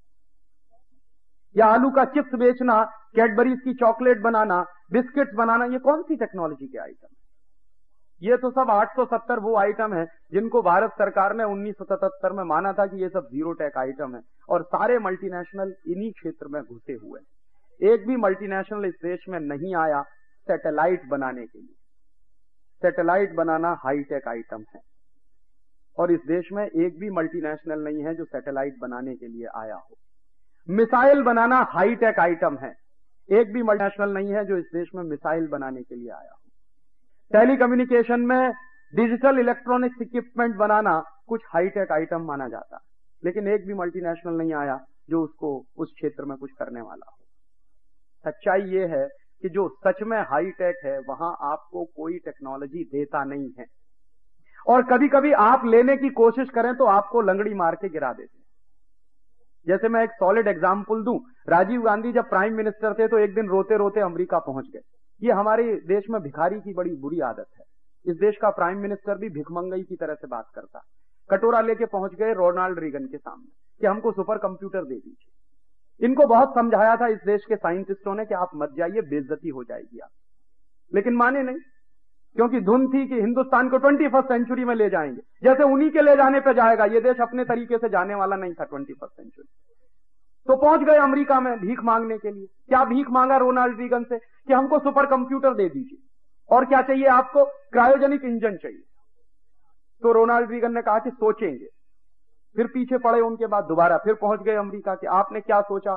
तो रोनाल्ड रीगन ने कहा कि हमने सोचा है कि हम आपको न तो सुपर कंप्यूटर देंगे और न हम आपको क्रायोजेनिक इंजन देंगे अमेरिका की दो कंपनियाँ थी उस समय, एक थी आईबीएम इंटरनेशनल बिज़नेस मशीन जो चाहती थी कि इंडियन गवर्नमेंट से कोई एग्रीमेंट अगर साइन हो जाए तो हमारा सुपर कंप्यूटर हिंदुस्तान में बिक जाए। कंपनी के मन में था, लेकिन रोनाल्ड रीगन ने कहा कि यह संभव नहीं। उसके बाद मैकडोनल्ड डगलस चाहता था, मैकडोनल्ड डगलस आज भी चाहता है कि हम हिंदुस्तान को अपना क्रायोजेनिक इंजन बेचें, लेकिन रोनाल्ड रीगन ने कहा कि यह भी संभव नहीं। तो बेचारे मुँह लटकाए हुए अमेरिका से वापस लौट आए। जो बेइज्जती हुई वॉशिंगटन में, वो अलग हुई। यहाँ से बड़े ताम झाम के साथ गए थे सुपर कंप्यूटर मांगने, क्रायोजेनिक इंजन मांगने, वहाँ से खाली हाथ लौट आए। और यहाँ आके एक दिन लिटरली सीएसआईआर के साइंटिस्टों की मीटिंग में रो पड़े कि मैं गया। सुपर कंप्यूटर मांगने, क्रायोजेनिक इंजन मांगने, लेकिन मुझे नहीं मिला। तो हमारे यहाँ उस समय डॉक्टर एस के जोशी डायरेक्टर हुआ करते थे। मैं भी उस समय सीएसआईआर के एक रिसर्च प्रोजेक्ट में काम करता था। तो उन्होंने कहा कि हमने तो आपको पहले ही मना किया था कि अमेरिका कभी भी आपको कोई हाई टेक आइटम देने वाला नहीं है। आप क्यों गए थे अपनी बेइज्जती कराने? तो उन्होंने कहा आप कोई तो रास्ता निकालो। तो कुछ साइंटिस्टों ने उनको सुझाव दिया कि आप ऐसा करिए, रूस के साथ एग्रीमेंट कर लीजिए। रूस में एक एजेंसी है जिसका नाम है ग्लोब कॉस्मोस उसके पास क्रायोजेनिक इंजन है। तो आपको क्रायोजेनिक इंजन शायद मिल जाएगा। तो रूस के साथ एग्रीमेंट साइन किया राजीव गांधी ने। और जैसे ही रूस के साथ एग्रीमेंट साइन हुआ और क्रायोजेनिक इंजन की डिलीवरी का टाइम आया तो अमेरिका ने फिर लंगड़ी मारी और रूस को ब्लैक लिस्टेड कर दिया। रूस बेचारा घबरा गया। तो रूस के प्रेसिडेंट साहब ने मना कर दिया कि अब हम भी आपको क्रायोजेनिक इंजन नहीं बेचेंगे। रूस ने मना कर दिया क्रायोजेनिक इंजन बेचने के लिए, अमेरिका ने पहले ही मना कर दिया क्रायोजेनिक इंजन बेचने के लिए सुपर कंप्यूटर की बात तो ऐसे ही दफन हो गई। तो फिर क्या करना चाहिए? तो एक दिन हमारे कुछ साइंटिस्टों ने कहा कि आप ये जो कटोरा लेके भीख मांगते हैं, क्यों नहीं इंडियन साइंटिस्टों को कहते कि वो सुपर कंप्यूटर बनाए क्यों नहीं इन साइंटिस्टों को कहते कि वो इस देश में क्रायोजेनिक इंजन बनाए तो उनको भरोसा ही नहीं था कि इंडियन साइंटिस्ट ये बना सकते। तो सीएसआईआर के लोगों ने उनको भरोसा दिलाया कि आप ये मत मानिए इंडियन साइंटिस्ट उतने ही कॉम्पिटेंट हैं जितने अमेरिकन साइंटिस्ट हैं। बशर्ते कि उनको काम देने की ज़रूरत है और उनको प्रोटेक्शन देने की ज़रूरत है। तो डरते डरते उन्होंने सीएसआईआर को कहा कि ठीक है अच्छा आप बना लीजिए भाई, अगर आपको लगता है तो। तो सीएसआईआर का पूना में एक सिस्टर कंसर्न है सीडेक उनको दे दिया गया कि आप सुपर कंप्यूटर बनाइए। तीन साल में सीडेक के वैज्ञानिकों ने रात दिन मेहनत करके हिंदुस्तान में सुपर कंप्यूटर बना दिया। और हिंदुस्तान में सबसे पहला सुपर कंप्यूटर बना परम, जो आज भी गर्व के साथ इस देश में चल रहा है। ये टेलीविज़न पर ये आँखों देखा, मौसम का हाल जो देखते हैं, वो hundred percent indigenous super computer का कमाल है, परम का, जो इस देश में बना है। और आज सिर्फ़ परम नहीं है।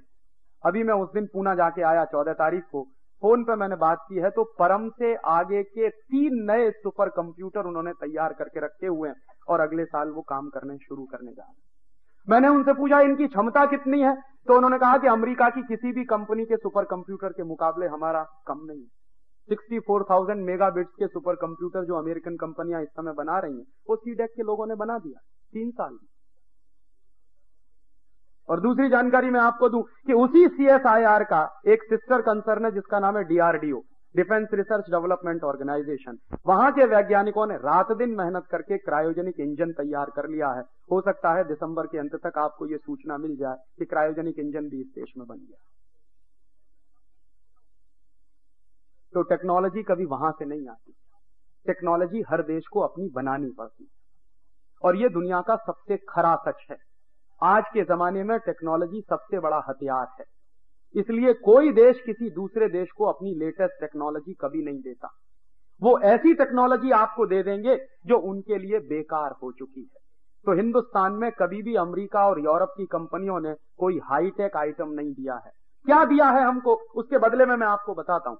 हिंदुस्तान में ऐसी टेक्नोलॉजी ट्रांसफ़र की गई है पिछले पाँच छह साल में लिबरलाइजेशन के नाम पर, जो यूरोप के कई देशों में बैन हो चुकी रिजेक्टेड और रिडेंडेंट टेक्नोलॉजी को ला ला के पूरे के पूरे, ये जो वापी से लेके महसाना की पूरी पट्टी है ना, गुजरात की, यहीं पे लगाया गया है सबसे ज़्यादा।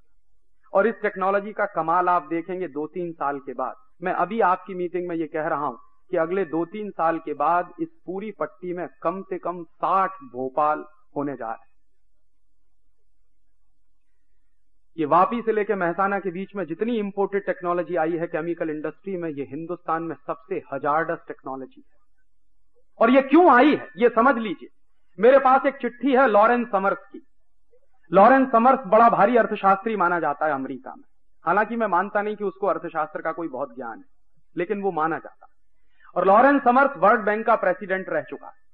तो जिस समय लॉरेंस समर्स वर्ल्ड बैंक का प्रेसिडेंट था, उस समय उसने एक चिट्ठी लिखी थी अपने कुछ दूसरे अधिकारियों को। गलती से वो लीक हो गई है। उसकी फ़ोटो कॉपी मेरे पास वो चिट्ठी में लिख क्या रहा है? Lawrence Summers as a president of World Bank लिख रहा है कि हमको अब इस लिबरलाइजेशन का फ़ायदा उठाते हुए, लिबरलाइजेशन ब्रैकेट में लिखा हुआ है इंडिया तो हिंदुस्तान के लिबरलाइजेशन का फ़ायदा उठाते हुए फ़र्स्ट वर्ल्ड कंट्रीज़ की सारी की सारी हजारडस केमिकल इंडस्ट्रीज़ इंडिया में ट्रांसफ़र कर देनी चाहिए। क्यों कर देनी चाहिए? नीचे के पैराग्राफ में एक और वाक्य वो लिख रहा कि हिंदुस्तान में अगर कोई मर जाए तो उसकी कीमत अमेरिका में मरने वाले आदमी की कीमत से बहुत कम है। माने आप अमेरिका की लेबोरेटरी के लिए चूहे जैसे हैं, गिनी पिग्स हैं। और वो कह रहा है कि अमेरिका और फ़र्स्ट वर्ल्ड कंट्रीज़ की सारी की सारी हजारडस केमिकल इंडस्ट्रीज़ को आप हिंदुस्तान में ट्रांसफ़र कर दीजिए, फ़ायदा उठाते हुए लिबरलाइजेशन का। और वही फ़ायदा उठाते हुए हिंदुस्तान में ये सब तमाशा हो गया है। ऐसे ऐसे एग्रीमेंट साइन हुए हैं लिबरलाइजेशन के नाम पर कि आप चौंक जाएँगे। अमेरिका की एक कंपनी है जिसका नाम है पेप्सी कोला पेप्सी कोला के साथ भारत सरकार ने एक एग्रीमेंट साइन किया है कि हर साल पेप्सी कोला दस हज़ार metric ton chemical waste America से लाकर हिंदुस्तान में डंप करेगा। ये है लिबरलाइजेशन और ये दो साल से डंप होना शुरू हो गया है। सबसे पहली डंपिंग किया था पेप्सी कोला ने, मद्रास के पास एक गाँव है। और अब इस साल से पेप्सी कोला डंप कर रहा है उस केमिकल वेस्ट को। केरल में एक जगह है, उसका नाम है वाईपीन वाईपीन बहुत सुंदर द्वीप है। एक बार मैं गया हूँ। इतना खूबसूरत है कि जाने के बाद लौटने का मन नहीं करता। अब उस वाइपिन द्वीप पर अमेरिका से लाया हुआ दस हज़ार मीट्रिक टन कचरा वेस्ट डंप किया जा रहा है और ये काम पेप्सी कोला कर रहा है। और ये क्यों हुआ है? क्योंकि लिबरलाइजेशन हो रहा है इस देश में। ग्लोबलाइजेशन और ऐसे एक नहीं हंड्रेड्स ऑफ़ एग्रीमेंट साइन हुए हैं कनेडियन कंपनियों के साथ ऑस्ट्रेलियन कंपनियों के साथ अमेरिकन कंपनियों के साथ। न्यूजीलैंड की कंपनियों के साथ कि वो दुनिया भर के तमाम देशों का, कनाडा की एक कंपनी से तो ये एग्रीमेंट साइन हुआ है, जिसको लेके हमने एक पिटीशन फ़ाइल किया। एग्रीमेंट ये है कि कनाडा की कंपनी अपना एटॉमिक वेस्ट लेकर आएगी और हिंदुस्तान में डंप करेगी। ये कंपनी पहले बांग्लादेश के साथ एग्रीमेंट करना चाहती थी। बांग्लादेश की सरकार भी इतनी होशियार है कि जब उनको पता चला कि ये लाने वाले क्या हैं तो एटॉमिक वेस्ट आएगा तो उन्होंने कहा, नहीं नहीं, हम इसको परमिशन नहीं देने वाले। जो एग्रीमेंट बांग्लादेश की सरकार ने नहीं किया, वो एग्रीमेंट हमारी सरकार ने किया कनाडियन कंपनी के साथ। और ऐसे सौ से ज़्यादा एग्रीमेंट साइन हुए हैं, जिसमें हर साल इस देश में हज़ारों मीट्रिक टन कचरा आएगा उनके देश का और इस देश में डंप किया जाए और एक बड़ा ऐतिहासिक दस्तावेज़ ऐसा ही है मेरे पास। हॉलैंड की एक कंपनी है सीजवॉन वीवी उसके साथ मनमोहन सिंह ने एक एग्रीमेंट साइन किया। क्या एग्रीमेंट था? कि हॉलैंड के सुअरों का गोबर एक करोड़ टन हर साल हिंदुस्तान में लाके डंप किया जाए। ये एग्रीमेंट किया मनमोहन सिंह और उसके दस्तावेज़ मेरे पास। क्यों किया है? तर्क क्या था मनमोहन सिंह का? तर्क यह था कि हॉलैंड के सुअरों का जो गोबर है वो क्वालिटी में बहुत अच्छा है। क्यों अच्छा है क्वालिटी में? तो वो तर्क दे रहे थे जब हमने कहा कि ये आपने क्यों किया तो एक दिन दिल्ली की एक मीटिंग में उन्होंने इस सवाल पर जवाब देते हुए कहा कि हमने इसलिए ये एग्रीमेंट साइन किया कि हॉलैंड के जो सुअरों का गोबर है, वो बहुत अच्छा क्वालिटी में बहुत अच्छा और दूसरा, क्यों अच्छा है? क्योंकि वहाँ के सुअर सोयाबीन खाते हैं। तो मैंने सवाल पूछा उनसे उस मीटिंग में कि ये सोयाबीन जाता कहाँ से? कि हमारे देश से जाता है। कहाँ से जाता है? मध्य प्रदेश से जाता है। आपको मालूम है, इस देश में मध्य प्रदेश को पूरा सोयाबीन का बेल्ट बना दिया। इसी ग्लोबलाइजेशन के चक्कर तो क्या हो रहा है? सोयाबीन के लिए हज़ारों हज़ारों हेक्टेयर खेती बर्बाद कर दी गई है। सारे दुनिया के एग्रीकल्चरल साइंटिस्ट कहते हैं कि 10 साल सोयाबीन की खेती के बाद ग्यारहवें साल आप उस खेत में कुछ नहीं कर सकते, वो बंजर हो जाता इसलिए यूरोप के देश सोयाबीन पैदा नहीं करते।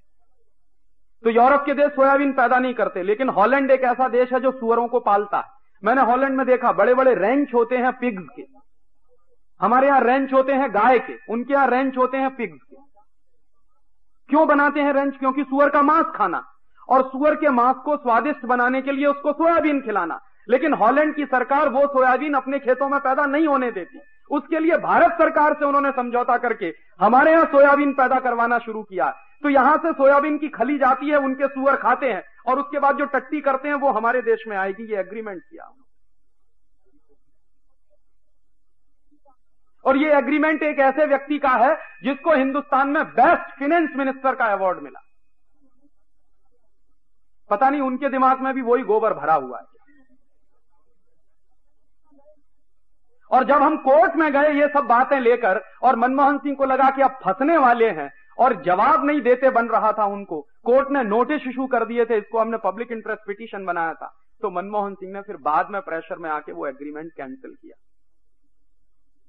ऐसे एग्रीमेंट साइन होते हैं लिबरलाइजेशन और ग्लोबलाइजेशन कोई एक मॉनिटरिंग कमेटी नहीं है इस देश में जो ये छांटती हो कि क्या एग्रीमेंट साइन हुआ है और उसके क्या परिणाम होने जा रहे हैं इस देश में। एक भी कमेटी ऐसी नहीं बनाई भारत सरकार। और जितने एग्रीमेंट साइन हुए हैं टेक्नोलॉजी ट्रांसफ़र के नाम पर, वो सब की सब रिजेक्टेड और रिडेंडेंट टेक्नोलॉजी है इस देश में। और टेक्नोलॉजी कैसे आती है? एक सॉलिड एग्ज़ाम्पल मैं आपको दूँ। हिंदुस्तान में एक कंपनी आई जिसका नाम था कैलविनेटर। अमेरिकन कंपनी मल्टीनेशनल हमारे यहाँ रेफ्रिजरेटर लेके आई। क्यों आई था? उनके मन में दया आ गई कि हिंदुस्तान के लोगों को ठंडा पानी पिलाना। सच्चाई ये थी कि कैलविनेटर की मार्केटिंग खत्म हो गई पूरे यूरोप। अमेरिका में। क्यों खत्म हुई? क्योंकि अमेरिका और यूरोप के देशों में एक प्रॉब्लम शुरू हो गई क्लोरोफ्लोरोकार्बन के एमिशन की। सीएफसी तो सीएफसी एमिशन की जब प्रॉब्लम शुरू हुई, और खासकर ये नॉर्दिक कंट्रीज़ में बड़ी भारी प्रॉब्लम हो गई। स्कैंडिनेवियन कंट्रीज़ में बड़ी भारी प्रॉब्लम हो गई। तो वहाँ क्या हुआ कि ये जितनी रेफ्रिजरेशन की टेक्नोलॉजी है, इस पूरी की पूरी टेक्नोलॉजी में सीएफसी बहुत बुरी तरह से एमिट होती है। और सीएफसी के एमिशन से होता क्या है? हमारे वातावरण में ओजोन होती है। और ये ओजोन हमारे लिए बहुत ज़रूरी है। ओजोन अगर ना हो पूरे वातावरण में तो हम ज़िंदा नहीं रह सकते। क्योंकि सूर्य की किरणें जो आती हैं, उनमें अल्ट्रा वायलेट रेज होती हैं, और वो अल्ट्रा वायलेट रेज इतनी खतरनाक होती हैं कि आपकी चमड़ी पर अगर सीधे पड़े वो अल्ट्रा वायलेट रेज तो आपकी चमड़ी जो है जल जाएगी। स्किन कैंसर होने की संभावना बढ़ जाती है। तो ये रेफ्रिजरेशन की और एयर कंडीशनिंग की जितनी टेक्नोलॉजी दुनिया में डेवलप हुई है, इसके सबसे बड़े दुष्परिणाम निकले कि सीएफसी एमिशन बहुत बढ़ गए। और इतने बढ़ गए कि इन नॉर्दिक कंट्रीज़ के ऊपर ओजोन में एक बड़ा भारी होल हो गया, छेद हो गया। तो उनके यहाँ क्या प्रॉब्लम हुई? गर्मी बढ़ गई। और जैसे ही गर्मी बढ़ी तो बर्फ़ पिघलना शुरू हो गई। और आपको मालूम है, यूरोप में पूरे के पूरे पोर्शन में वन थर्ड तो सिर्फ़ बर्फ़ ही बर्फ़ है। तो वो बर्फ़ पिघलना शुरू हुई। और जैसे बर्फ़ पिघलना शुरू हुई तो नदियों में पानी ज़्यादा आने लगा। और पानी ज़्यादा आने लगा तो बाढ़ आने लगी। आपको मालूम है, साल भर पहले लॉस एंजलिस में बाढ़ आई। जिसमें पूरा का पूरा शहर बह गया। इतना बड़ा मैनेजमेंट था, अमेरिका का, कुछ नहीं कर पाया। लॉस एंजलिस में बाढ़ आई। बाद में पता चला कि क्यों आई वो बाढ़? इसलिए आई कि अमेरिका में गर्मी बढ़ गई है। तो बर्फ़ ज़्यादा पिघल रही है। ग्लेशियर्स ज़्यादा पिघल रहे हैं। नदियों में पानी बढ़ गया। क्यों बढ़ गया? क्योंकि कार्बन एमिशन है और सीएफसी एमिशन है। दोनों टेम्परेचर इंक्रीज कर रहे हैं। तो इन सारे देशों में एक भयंकर किस्म की घबराहट पैदा हुई। और उस घबराहट के चक्कर में इन्होंने क्या किया? इन बारह तेरह देशों ने जो अमीर देश माने जाते हैं, एक समझौता कर लिया। क्या समझौता किया? कि धीरे धीरे सीएफसी एमिशन हम खत्म करते चले जाएँगे। और सन 2000 में तो बिल्कुल टोटली स्टॉप कर देंगे। कार्बन एमिशन भी खत्म कर देंगे और सीएफसी एमिशन भी खत्म कर देंगे। तो संकट हुआ कि सीएफसी एमिशन करने वाली टेक्नोलॉजी का क्या होगा? तो किसी ने उनको कहा कि हिंदुस्तान में ले जाकर डंप कर दो। बहुत अच्छा देश तो कैलविनेटर वाले यहाँ आ गए। और यहाँ आके उन्होंने विज्ञापन देना शुरू कर दिया कि टेलीविज़न सॉरी रेफ्रिजरेटर घर की शान। बिना रेफ्रिजरेटर के घर में शान ही नहीं। हिंदुस्तान के इडियट्स लोगों ने कभी एक मिनट ये नहीं पूछा कि इस रेफ्रिजरेटर की हमको क्या ज़रूरत है? यूरोप में नॉर्दिक कंट्रीज़ में, स्कैंडिनेवियन कंट्रीज़ में रेफ्रिजरेशन का सिस्टम आया क्यों? तो सीधी सी बात है, बहुत सूखा हिस्सा है और सूखे हिस्से में भोजन ज़्यादा समय तक सुरक्षित नहीं रहता। और वहाँ परंपरा भी कुछ ऐसी है कि सप्ताह में एक दिन भोजन बनाया जाता है। मैं यूरोप के कई देशों में रहा हूँ तो मैं देखता था सिर्फ़ फ्राइडे को भोजन बनाते हैं और बाकी दिन फिर उसी को निकाल निकाल के खाते हैं फ्रीजर में। किसी को फुर्सत ही नहीं है रोज गर्म खाना बनाने की। सब्ज़ियाँ रोज मिलती नहीं है। मैं फ्रांस में था तो बीन्स अगर लेनी होती थी तो एक दिन मिलती थी हफ़्ते में। वो भी इंडिया से जाती थी, तब मिलती थी। कॉलीफ्लावर लेना है तो कभी एक दिन मिलता था हफ़्ते में। तो हरी सब्ज़ियाँ मिलती नहीं है। या तो यहाँ से जाती हैं हिंदुस्तान से, या लैटिन अमेरिका से आती हैं, या अफ्रीका से जाती है। तो अफ्रीका से फल भी जाते हैं बहुत बड़ी मात्रा में। तो वहाँ क्या होता है कि जो पहले खरीद ले, वो घर के रख, अंदर रख ले उसको। बाकी किसी को मिलता नहीं। तो रेफ्रिजरेटर की इसलिए उनको ज़रूरत थी कि स्टोरेज करके रखना। सप्ताह में एक या दो दिन हरी सब्ज़ी मिल पाती है, सप्ताह में एक या दो दिन खाना बना पाते हैं, इसलिए खाना बना के भी रख लेंगे, सब्ज़ियाँ भी इकट्ठी करके रख लेंगे, इसलिए उन्होंने रेफ्रिजरेटर का ईजाद किया। थ्योरी तो हम भी जानते थे। रेफ्रिजरेशन की थ्योरी तो सारी दुनिया में यूनिवर्सल है। थ्योरीज तो हमेशा यूनिवर्सल होती हैं, टेक्नोलॉजी लोकल होती है। तो थ्योरीज तो हम भी जानते थे रेफ्रिजरेशन की। हिंदुस्तान में पिछले 500-700 साल से रेफ्रिजरेशन की थ्योरीज पे बहुत काम होता है। ऐसा नहीं है कि ये देश जानता नहीं। लेकिन हमने कभी रेफ्रिजरेटर बनाया नहीं। क्यों नहीं बनाया? हमको ज़रूरत नहीं थी। क्यों नहीं ज़रूरत थी? रोज इस देश में सवेरे भी ताजी सब्ज़ी लीजिए, शाम को भी मिल जाएगी। और मेरे अपने शहर में तो तीन टाइम मिलती है। सवेरे अलग मिलती है, दोपहर को अलग मिलती है, शाम को अलग मिलती है। और दूसरा एक और अद्भुत सिस्टम है, रोज गरम गरम मेरी माँ मुझको रोटी बना के खिलाती है। यूरोप में कभी कोई माँ नहीं खिलाती अपने बच्चे को गरम गरम रोटी। जानता भी नहीं है कोई रोटी बनाना। तो उनकी प्रॉब्लम थी, इसलिए उन्होंने रेफ्रिजरेटर का ईजाद किया। हम काहे के चक्कर में फंस गए जो हमने अपने घर में खरीद के उसको रख लिया? तो ये क्या होता है कि टेक्नोलॉजी आपकी ज़रूरत की नहीं है, लेकिन वो टेक्नोलॉजी आपकी ज़बरदस्ती ज़रूरत बनाई जाती। और उन्होंने आपके यहाँ रेफ्रिजरेटर को ज़रूरत बना के पेश किया क्योंकि उनको रेफ्रिजरेटर आपके यहाँ डंप करना था। उनको अपने यहाँ सीएफसी की प्रॉब्लम से छुटकारा पाना था। उनको अपने यहाँ एमिशन की प्रॉब्लम से छुटकारा पाना था। इसलिए आपके देश में लाके रेफ्रिजरेटर डंप किया। और वो डंप होने वाली चीज़ बिकेगी कैसे? तो उसके लिए हैवी एडवर्टीजमेंट उन्होंने किया। और वो एडवर्टीजमेंट बड़े ज़बरदस्त तरीके से एक एक आदमी के चुभोया जाता था। कैसे चुभोया जाता था? आपका घर कुछ भी नहीं है अगर उसमें रेफ्रिजरेटर नहीं।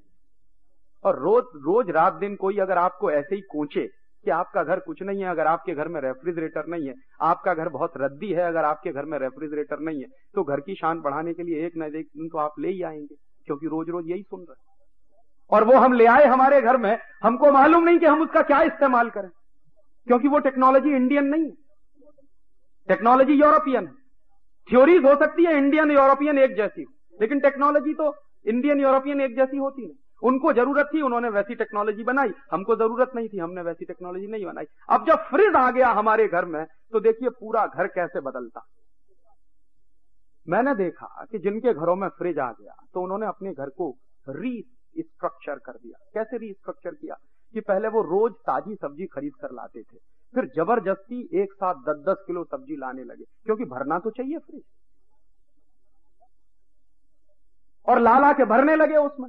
फिर क्या हुआ? इस देश में बड़ा अच्छा शुद्ध पानी मिलता था माटले का तो ज़बरदस्ती माटला बंद करके रेफ्रिजरेटर में पानी रखना चाहिए।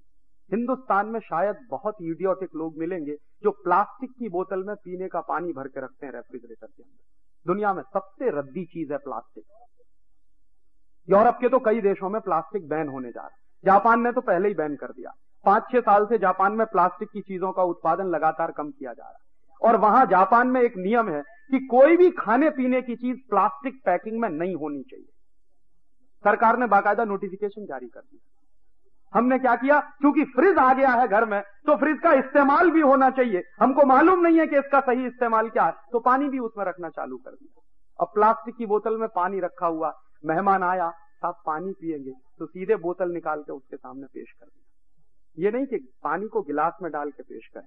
बोतल निकाल के पेश करेंगे ताकि पता तो चले कि हमारे घर में फ्रिज है।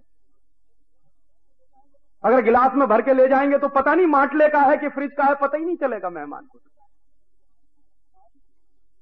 और सारी दुनिया के साइंटिस्ट कहते हैं, मेडिकल साइंस के एक्सपर्ट कहते हैं कि फ्रिज का पानी एक ही काम करता है, कॉन्स्टिपेशन बढ़ाता है। यूरोप और अमेरिका में मैं जितने दिन देखा, रहा, मैंने हर तीसरे चौथे आदमी को कॉन्स्टिपेशन का मरीज़ पाया। और अभी तो उनकी जो फिगर्स आए हैं लेटेस्ट फिगर वो तो चौंकाने वाले हैं।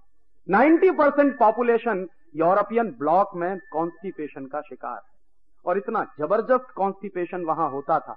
मैं जहाँ रहता था यूरोप में तो मैं देखता था। चार चार दिन पाँच पाँच दिन संडास नहीं होती लोगों को। एक बार एक डॉक्टर जुकरसन से मेरी मुलाकात हुई। बड़े भारी डॉक्टर माने जाते तो मैंने उनसे पूछा कि आपके देश में इतना कॉन्स्टिपेशन क्यों है? तो कहने लगे, उसका सिंपल सा कारण है कि हमेशा फ्रिज का पानी हम लोग पीते हैं। और आइस इतनी इस्तेमाल करते हैं, जरा सा पानी उसमें आइस डालेंगे तीन चौथाई। चाहे पेप्सी पीना हो कोका पीना हो तो तीन चौथाई उसमें आइस के क्यूब्स होंगे, और मुश्किल से एक चौथाई उसमें कोका या पेप्सी या कोई सॉफ्ट ड्रिंक होगा या हार्ड ड्रिंक होगा, कुछ भी होगा। इतना ज़बरदस्त आइस इस्तेमाल करते हैं, इसलिए कॉन्स्टिपेशन तो मैंने डॉक्टर जुकरसन से पूछा कि आप क्या पेशेंट आते हैं तो आप क्या करते हैं? तो कहता हूँ कि हर पेशेंट से कि देखो फ्रिज का पानी पीना बंद कर दो पहले और अगर संभव है तो गर्म पानी पियो, उकाड़ा हुआ पानी पियो। तो मैंने कहा, हिंदुस्तान में तो हज़ारों साल से धर्म यही कहता है कि गर्म पानी पियो। हमको क्या ज़रूरत थी, ये काहे को उठा लाए? ये बीमारी हम हमारे घर में। तो हमारे पास इतनी भी चॉइस नहीं है जुडिशियस कि किसको हम टेक्नोलॉजी कहें और किसको हम रिजेक्टेड और रिडेंडेंट टेक्नोलॉजी और सच्चाई यह है कि जो चीज़ यूरोप में रिजेक्ट हो जाती है, जो वहाँ रिडेंडेंट घोषित कर दी जाती है, उसी को उठा के हिंदुस्तान में इस्तेमाल करना चालू कर देते हैं। और आज का ताज़ा ताज़ा उदाहरण दूँ, ये पेजर। पेजर 20 साल पहले फेल हो गया पूरे यूरोप। क्यों फेल हो गया? पेजर इस्तेमाल करने के लिए एफएम फ्रीक्वेंसीज के चैनल चाहिए, और उसके खास तरह के रिसीवर आते हैं। वो बनाने में पैसा बहुत खर्चा होता है। यूरोप के देशों ने देखा कि पेजर इस्तेमाल करते हैं तो नेशनल जो कॉस्ट है वो बहुत बढ़ रही है। यूरोप के देशों ने धीरे धीरे पेजर से छुट्टी पाई। हमारे यहाँ वो एफएम फ्रीक्वेंसी के चैनल्स इस देश में इम्पोर्ट कर लिए एक सरकार ने, नरसिम्हा राव की सरकार। अब वो आ गए, काम क्या करें मालूम नहीं, पड़े हुए थे। तो इस देश में एक बड़े अद्भुत व्यक्ति थे, उनका नाम लेने की ज़रूरत नहीं, उन्होंने प्राइम मिनिस्टर को सजेशन दे दिया कि ये जो आ गए हैं, इनका कुछ तो करिए, जंग लग रही है। तो कुछ पेजर वेजर चालू कर दीजिए। और मुझे फिनेंस सेक्रेटरी थे एसपी शुक्ला, वो कहने लगे कि यार, उतनी डिबेट हुई उस दिन कैबिनेट की मीटिंग में कि यूरोप ने पेजर क्यों रिजेक्ट किया? कुछ सोच समझ के किया होगा। और उन्होंने जब टोटली रिजेक्ट कर दिया किसी टेक्नोलॉजी को तो तुम काहे को उठा के ला रहे हो उसको? लेकिन हमको तो यूरोप का डंपिंग ग्राउंड बनने की आदत पड़ गई है। मानसिक गुलामी इस देश में इतनी ज़बरदस्त है कि यूरोप जो करके छोड़ देगा, उसी को उठा के हम गाना गाने लगते हैं कि यही टेक्नोलॉजी सच्चाई यह है कि पेजर की टेक्नोलॉजी उनके यहाँ रिजेक्ट हुई रिडेंडेंट हुई, और उसको रिडेंडेंट घोषित करवाने में सबसे बड़ी भूमिका यह अदा हुई कि पैसा बहुत खर्चा होता है आउटपुट कुछ भी नहीं है उसका। नेशनल मनी का वेस्टेज है। तो फ्रांस ने सबसे पहले खत्म किया, फिर जर्मनी ने खत्म कर दिया। फिर और तमाम देशों ने धीरे धीरे करके खत्म कर दिया। अब वो वहाँ खत्म हो गया, लेकिन उनके पास मशीनें पड़ी हुई थी। उनका क्या करें? हिंदुस्तान में लाए और डंप कर दिया और आपके यहाँ चालू है। जिसको देखो वहाँ लगाए घूम रहा। बड़ा है। इस देश में तो स्मार्टनेस की निशानी बन गई है। जिसको देखो यहाँ लगाए घूम। उससे पूछ लीजिए कि इसका इस्तेमाल क्या उसको मालूम नहीं है। इसको हैंडल कैसे करते? किसी को नहीं मालूम है। अगर पेपर को हैंडल करने के बारे में मैं किसी से मैं तो चूँकि टेलीकम्युनिकेशन में काम कर चुका हूँ, इसलिए मुझे मालूम है कि उसको हैंडल करना सबके बस की बात नहीं लेकिन हम खोसे हुए घूम रहे अननेसेसरी इस देश की नेशनल जो है एक्शेकर को बर्बाद कर रहे हैं। और क्या मान रहे हैं कि साहब, बड़ी भारी टेक्नोलॉजी इस देश में आ गई टेक्नोलॉजी ऐसी कोई भी आपके देश में नहीं आती। टेक्नोलॉजी हमेशा लोकल होती है, थ्योरीज यूनिवर्सल हुआ करते हैं। और इन टेक्नोलॉजीज़ का खामियाजा आपको भुगतना पड़ेगा। अगले दस बारह साल में जब आप देखेंगे। इस देश में ऐसी ही रिजेक्टेड टेक्नोलॉजी आई थी जब भोपाल गैस हत्याकांड हुआ था। वो अमेरिका की लाई हुई टेक्नोलॉजी थी। आपको मालूम है यूनियन कार्बाइड कंपनी उसको लेके आई थी। और जब यूनियन कार्बाइड आ रहा था तो इस देश के बड़े बड़े साइंटिस्टों ने मना किया था कि जो टेक्नोलॉजी लेके आ रहा है यूनियन कार्बाइड ये हमारे देश के लिए बिल्कुल सुरक्षित नहीं है। लेकिन टेक्नोलॉजी के कुछ अंधे लोग हैं इस देश में, जो मानते हैं कि अमेरिका की टेक्नोलॉजी माने भगवान, देवता, उसके नीचे कुछ नहीं। हमारी अपनी टेक्नोलॉजी माने बेकार, रद्दी, कोई मतलब नहीं उसका। जो अपने पास टेक्नोलॉजी है, उसको कभी प्रोटेक्ट करने की कोशिश नहीं करेंगे। अमेरिका से जो भी कूड़ा कचरा मिल जाएगा, उसी को टेक्नोलॉजी मान के इस्तेमाल करना शुरू कर देंगे। तो वही किया इस देश में। और टेक्नोलॉजी के नाम पर पिछले 40-50 साल से जो नाटक इस देश में चल रहा आप शायद उसकी कहानी इतनी लंबी है सुनाते सुनाते कई समय लगे। क्योंकि मैं तो टेक्नोलॉजी के क्षेत्र में काम कर चुका और रियल जो टेक्नोलॉजी है इस देश में, उसके बारे में हमको सोचने की फुर्सत नहीं उसको कैसे इंप्रूव करें, कैसे इनोवेट करें, कैसे उसको ऑपरेशनल बनाएँ, उस पर किसी का दिमाग नहीं लगता। जैसे मैं एक छोटा सा उदाहरण देता हूँ। हिंदुस्तान में एक बड़ा भारी रिसर्च प्रोजेक्ट चल रहा है, जिसमें सैकड़ों करोड़ रुपया लगा। पता है क्या रिसर्च प्रोजेक्ट है? चंद्रमा से कुछ पत्थर के टुकड़े आए हैं, उस पर रिसर्च हो रही है। सैकड़ों करोड़ रुपया उसमें लगा हुआ और जब मैं सीएसआईआर में था, काम करता था तो मैं रात दिन चिल्लाता था कि ये चंद्रमा से पत्थर के टुकड़े आ गए हैं, तुम्हारे किस काम के?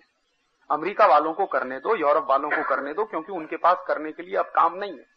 तो वो चंद्रमा का भी काम करेंगे, मंगल का भी करेंगे बृहस्पति का भी करेंगे, तमाम तरह के खोजेंगे, खोजने दो उनको। हमें तो हमारे गाँव में अभी पीने का पानी नहीं दे पाए हैं पचास साल में, ये काम करने की ज़रूरत है। हिंदुस्तान के 40 करोड़ लोगों को भोजन नहीं दे पाए हैं दो समय का ठीक से। 40 करोड़ लोग इस देश में गरीबी की रेखा के नीचे रहते हैं, और तुम सैकड़ों करोड़ रुपया चंद्रमा के आए हुए पत्थर के टुकड़ों पे इन्वेस्ट कर दोगे। निकलेगा क्या उससे?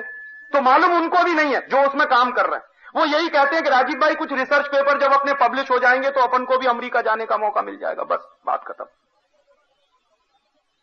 हिंदुस्तान का बेड़ा गर्क होता, हो जाने तो हमको अमेरिका जाने का मौका मिल जाएगा। चंद्रमा के पत्थर के टुकड़ों पर रिसर्च करके और मैं उन्हीं दिनों में सीएसआईआर में चिल्लाया करता था। मैं ये कहता था कि जितने सैकड़ों 120 या 135 करोड़ रुपए का कुछ प्रोजेक्ट है। तो इतने करोड़ रुपए बर्बाद करके तुम जो रिसर्च कर रहे हो, अगर ये रुपया तुम हिंदुस्तान में गोबर गैस का प्लांट लगाने पर खर्च करो तो गाँव गाँव में ईंधन की समस्या हल हो जाए वो नहीं करेंगे। चंद्रमा से आए हुए पत्थर के टुकड़े पर रिसर्च करेंगे। गाँव गाँव में ईंधन की समस्या हल हो जाए, ऐसी कोई रिसर्च करनी हो तो नहीं करेंगे। एक दिन मैंने मीटिंग में कहा तो हंसने लगे सब। मैंने कहा कि आपको मालूम है, हिंदुस्तान में टोटल ट्रांसपोर्टेशन ऑफ़ गुड्स की क्या हालत है? हमारे साइंटिस्टों का दिमाग कैसे चलता है, जरा देखिए। इसी तरह से फाइनेंस मिनिस्टर्स का दिमाग चलता है। इस देश में दिमाग जो है ना, पूरी तरह से गुलाम है। तो गुलाम दिमाग जो है, नई चीज़ नहीं सोचता। जो गुलामी की बातें हैं वो ही। सोचता तो क्या सोचेगा? आप जानते हैं ऑयल पूल अकाउंट का डेफिसिट है। तो दिमाग क्या चल रहा है? कि इस देश में कार का उत्पादन बढ़ाते चले जाओ। पेट्रोल की कमी है, डीजल की कमी है कंजम्पशन इस देश में बढ़ता जा रहा। तो दिमाग कहाँ चल रहा है? सीएलओ भी बनवा दो डेबू को भी ले आओ तो फलाने को भी ले आओ, सबको लाइसेंस दे दो फ्री कर दो। जितनी कार इस देश में आ सके मार्केट में आ जाए।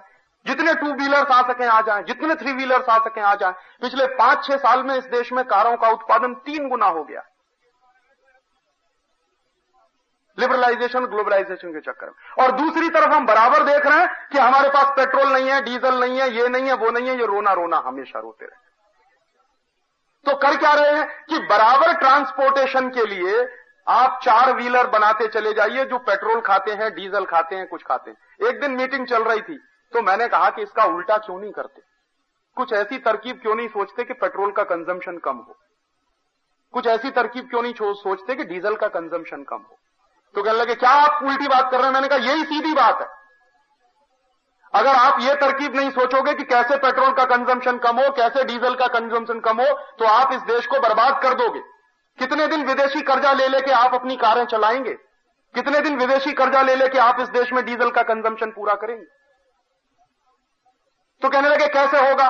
मैंने कहा, आप एक सर्वे कराइए और हिंदुस्तान में पता करिए टोटल ट्रांसपोर्टेशन ऑफ़ गुड्स की क्या स्थिति तो बेंगलोर में एक रिसर्च इंस्टीट्यूट है, उसके एक साइंटिस्ट बैठे हुए थे, उनको ये बड़ा अच्छा लग गया। उन्होंने कहा, राजीव, मैं इस पे काम करता हूँ। मैंने कहा, ज़रूर करिए। एक डेढ़ साल उन्होंने बड़ा भारी काम किया, काफ़ी सर्वे किया।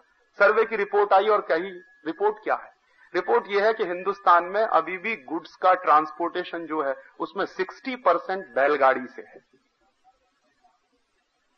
60 परसेंट ट्रांसपोर्टेशन ऑफ़ गुड्स इस देश में बैलगाड़ी से होता है।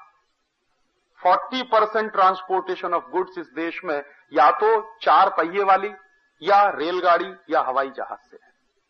तो मैंने उनसे कहा, जो साइंटिस्ट साहब जिन्होंने काम किया, कछालकर साहब बड़े बारी व्यक्ति हैं, अर्थशास्त्र भी थोड़ा जानते हैं। मैंने कहा, मान लीजिए, ये सारा का सारा बैलगाड़ी वाला गुड्स हम जो है, हवाई जहाज़ से ले जाना चालू कर दें, या रेल से ले जाना चालू कर दें, या ट्रक से ले जाना चालू कर दें, तब क्या स्थिति होगी? तो उन्होंने सिंपल जो सेंटेंस मुझसे कहा कि राजीव, तब इस देश का ऑयल पूल्ड अकाउंट का deficit seventy thousand of crore पे पहुँच जाएगा। अभी सिर्फ़ बीस हज़ार करोड़ पे, फिर सत्तर हज़ार करोड़ पे पहुँच जाएगा और तब तुम्हारी पूरी की पूरी इकोनॉमी कॉलेप्स कर जाएगी। तो वो रिपोर्ट आने के बाद फिर एक दिन सीएसआईआर की मीटिंग में मैंने कहा तो फिर ऐसी रिसर्च क्यों नहीं करते कि ये 60 परसेंट ट्रांसपोर्टेशन ऑफ़ गुड्स जो बैलगाड़ी से हो रहा है, ये 80 परसेंट कैसे हो जाए? कहने लगे, ये कैसे हो सकता? मैंने कहा, सिंपल सा काम है, बैलगाड़ी के पहिए में बियरिंग लगा दो। लेकिन कहने लगे, बैलगाड़ी के पहिए में बियरिंग तो लग सकती है, लेकिन अमेरिका जाने का मौका नहीं है उसमें। हाँ? और ये मेरे देश के एक बड़े सीनियर साइंटिस्ट ने मुझको जवाब दिया कि बैलगाड़ी के पहिए में बियरिंग लग सकती है, ये बात तुम्हारी बराबर है। और शायद बियरिंग लग जाए तो बैलों के ऊपर बोझा कम पड़ेगा, और उसी शक्ति में वो शायद डेढ़ गुना या दो गुना ज़्यादा बोझा ढोकर ले जाएँगे। ये बात तुम्हारी सही है, लेकिन उसमें बियरिंग लगाने से मुझे क्या फ़ायदा? मैं तो अमेरिका जा नहीं सकता। अमेरिका कब जाऊँगा? पेट्रोल पे कोई रिसर्च करूँ, डीजल पे कोई रिसर्च करूँ, ऑक्टेन नंबर उसका कुछ बढ़वा दूँ, ये कर दूँ, वो कर दूँ, तब तो शायद अमेरिका जाने का मौका है।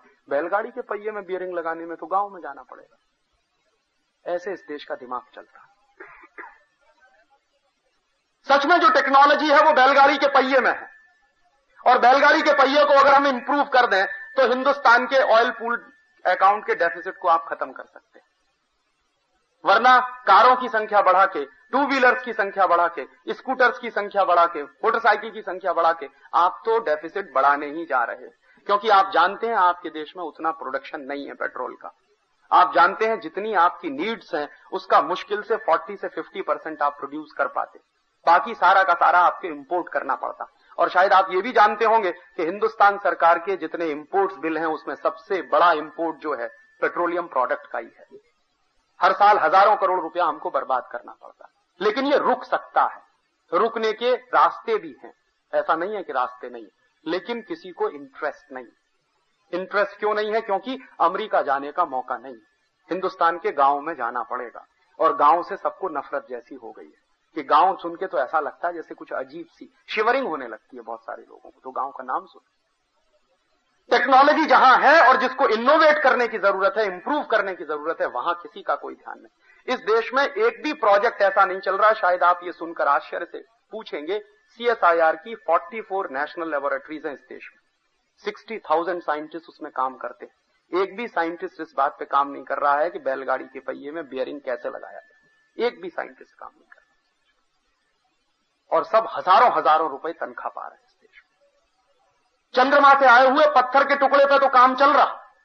लेकिन बैलगाड़ी के पहिए में कैसे बियरिंग लगा के आप उसको और ज़्यादा इफिशियंट बना सकते हैं, इस पर कोई काम इस देश में नहीं चल रहा। हमको मालूम ही नहीं है कि कौन सी टेक्नोलॉजी पे हमें काम करना चाहिए, कौन सी टेक्नोलॉजी पे काम नहीं करना चाहिए इस देश और कई बार टेक्नोलॉजी के नाम पर इतना बड़ा धोखा आपके साथ होता है। इस देश में ड्रग्स एंड फार्मास्यूटिकल का जितना बड़ा सेक्टर है ये तो हाईटेक एरिया माना जाता है ना। और आपको शायद मालूम नहीं है कि आप जितनी दवाएँ खाते हैं, उसमें 90 परसेंट जो है जो दवाएँ सारी दुनिया में बैन कर दी गई हैं रिजेक्ट कर दी गई हैं, उन्हीं दवाओं को लाकर मल्टीनेशनल्स आपके देश में बेच देती जिन दवाओं को एक क्लास का पॉइजन डिक्लेयर किया गया है, वो दवाएँ आपके देश में धड़ल्ले से बिक रही हैं। जैसे ब्रूफेन। ब्रूफेन एक क्लास का पॉइजन है। ब्रूफेन खाइए तो किडनी भी डैमेज होती है, लीवर भी डैमेज होता है। ये बात सारे डॉक्टर कहते हैं। लेकिन इस देश में धड़ल्ले से ब्रूफेन बिक रहा है। जरा भी कहीं आपके शरीर में दर्द हो जाए, तुरंत डॉक्टर आपको प्रेस्क्राइब कर देगा, ब्रूफेन खा लीजिए और इसमें सच्चाई क्या है? टेक्नोलॉजी के लेवल पे अगर आप उसकी गहराई में जाएँ तो जहाँ भी आपके दर्द है शरीर में, उस दर्द को खत्म करने के लिए शायद मुश्किल से वन मिलीग्राम ब्रूफेन की ज़रूरत पड़ती है। मुश्किल से। मैक्सिमम। लेकिन आपको दी जाती है जो टैबलेट, वो 400 एमजी की होती। 250 एमजी से नीचे तो ब्रूफेन की कोई टैबलेट बनती नहीं। All India Institute of Medical Science में मेरा एक दोस्त था जो मेरे साथ बीएससी में पढ़ता था। बाद में वो बायो ग्रुप में चला गया और डॉक्टर हो गया। बड़ा भारी डॉक्टर है इस समय वहाँ। वो काफ़ी कुछ बेसिक रिसर्च का काम करता है। तो एक दिन मैंने उससे पूछा कि ये बताओ कि अगर मुझे शरीर में वन एम की ब्रूफेन की ज़रूरत है मेरे पेन को खत्म करने के लिए और मैं खाता हूँ 400 हंड्रेड की टैबलेट तो क्या होगा? तो उसने कहा सिंपल सी बात है 399 एमजी जो तुम्हारे शरीर में चला गया, ये कहीं ना कहीं कुछ ना कुछ गड़बड़ करेगा। लेकिन तुम्हारा डॉक्टर तुमको बताएगा नहीं कि वो जो एक्स्ट्रा चला गया, वो क्या गड़बड़ करने वाला और वो गड़बड़ जब शुरू हो जाएगी तो तुम दोबारा वापस डॉक्टर के पास जाओगे कि डॉक्टर साहब, अब मेरा किडनी फेल होने लगा या लीवर डैमेज कर रहा तो डॉक्टर कहेगा अच्छा ठीक है, दूसरी टैबलेट फिर ले जाओ। तो उसको खा के हो सकता है तुमको ब्रेन हेमरेज हो जाए। तुम भी ऊपर चले जाओगे, डॉक्टर साहब हाथ झाड़ के एक तरफ़ खड़े हो जाएँगे, हम क्या करें साहब? दवाई का रिएक्शन हो गया। कोई अकाउंटेबिलिटी नहीं है उनके ऊपर। उनकी दी हुई दवा से मरीज़ मरता, मर जा, उनसे क्या लेना देना? उनको तो अपनी फ़ीस से मतलब है, उनको अपने पैसे से मतलब और आप शायद जान के आश्चर्य करेंगे कि जो मल्टीनेशनल इस देश में हाईटेक के नाम पर आते हैं, वो मल्टीनेशनल्स कौन सी दवाएँ बना रहे हैं?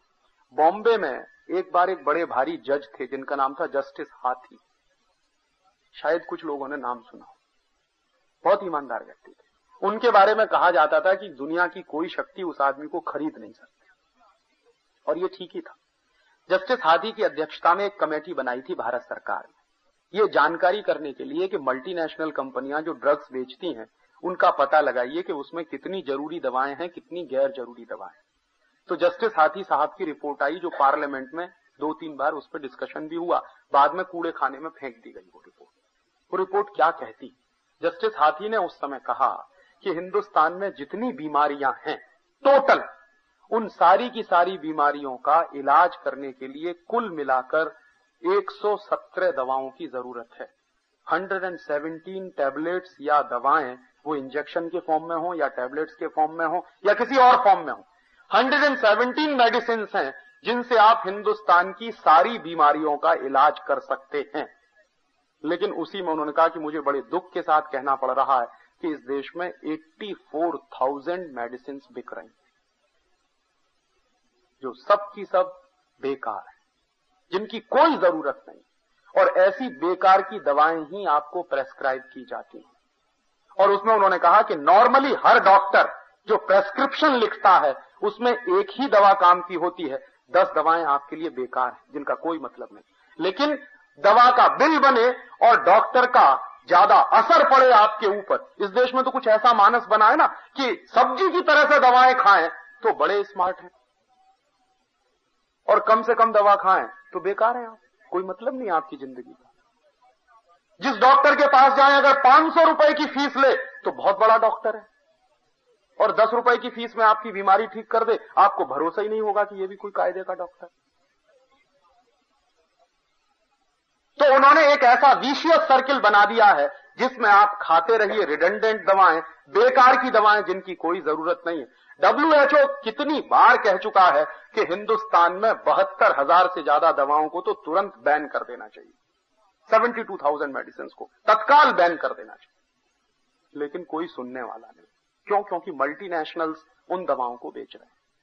मानस में ऐसा बैठा हुआ है कि मल्टीनेशनल तो देवता है, भगवान है, वो लाएँगे तो सारी दवाएँ अच्छी ही होने वाली और आपको मालूम नहीं है कि जो दवाएँ वो बेच रहे हैं, वो दवाएँ उनके अपने देश में बैन की हुई हैं। हेक्स कंपनी हिंदुस्तान में जितनी मेडिसिन बेचती है, वो एक भी मेडिसिन जर्मनी में बिकती नहीं। बायर, जितनी मेडिसिन इस देश में बिकती हैं, वो एक भी मेडिसिन बायर की ना तो जर्मनी में बिकती है, ना अमेरिका में बिकती है।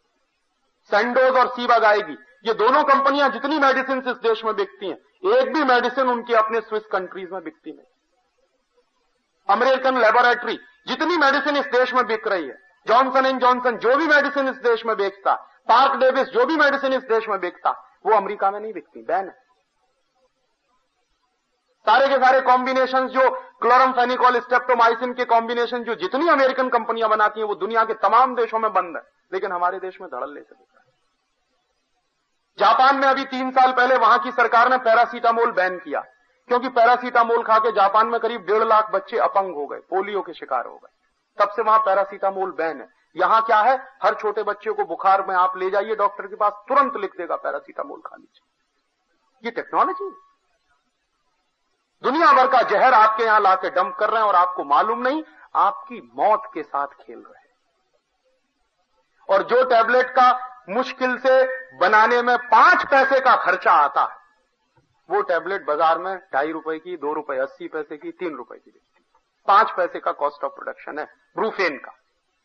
पाँच पैसे में बनने वाली ब्रूफेन ढाई रुपए, पौने तीन रुपए, चार रुपए, और कभी कभी ब्लैक मार्केटिंग हो जाए तो और भी बड़े स्तर पर और आपको शायद अंदाज़ा हो, आप तो चार्टर्ड अकाउंटेंट्स हैं, आप कभी एक होमवर्क करिए, कुछ रिसर्च का काम करिए, कि ड्रग्स एंड फार्मास्यूटिकल में काम करने वाली कंपनियों के profit percentage thousands of thousand percent में है।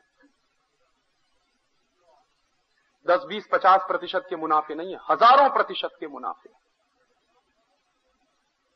जो दवाएँ पंद्रह, बीस रुपए किलो में बनती हैं, उन दवाओं से जब गोलियाँ तैयार होती हैं तो 200 एमजी 250 एमजी की टैबलेट ढाई रुपए की, तीन रुपए की बिकती। और दवा तैयार होती है पंद्रह बीस रुपए में एक kilogram. Basic medicine basic medicine तैयार हो जाती है पंद्रह बीस रुपए में एक किलोग्राम। उससे टैबलेट बना के बेच देते हैं, ढाई रुपए में, तीन रुपए में एक टैबलेट। कितने प्रॉफिट परसेंटेज है? आपको कुछ अंदाज़ा नहीं है मैं तो इस काम में लगा हुआ हूँ तो मैं जानता हूँ कि आप शायद चुन के आश्चर्य करेंगे कि हज़ारों प्रतिशत के मुनाफे हैं इस ड्रग्स एंड फार्मास्यूटिकल के सेक्टर हज़ारों करोड़ रुपया इस देश का बर्बाद हो रहा और आप खा रहे हैं ऐसी जहर दवाएँ जिनकी कोई ज़रूरत नहीं।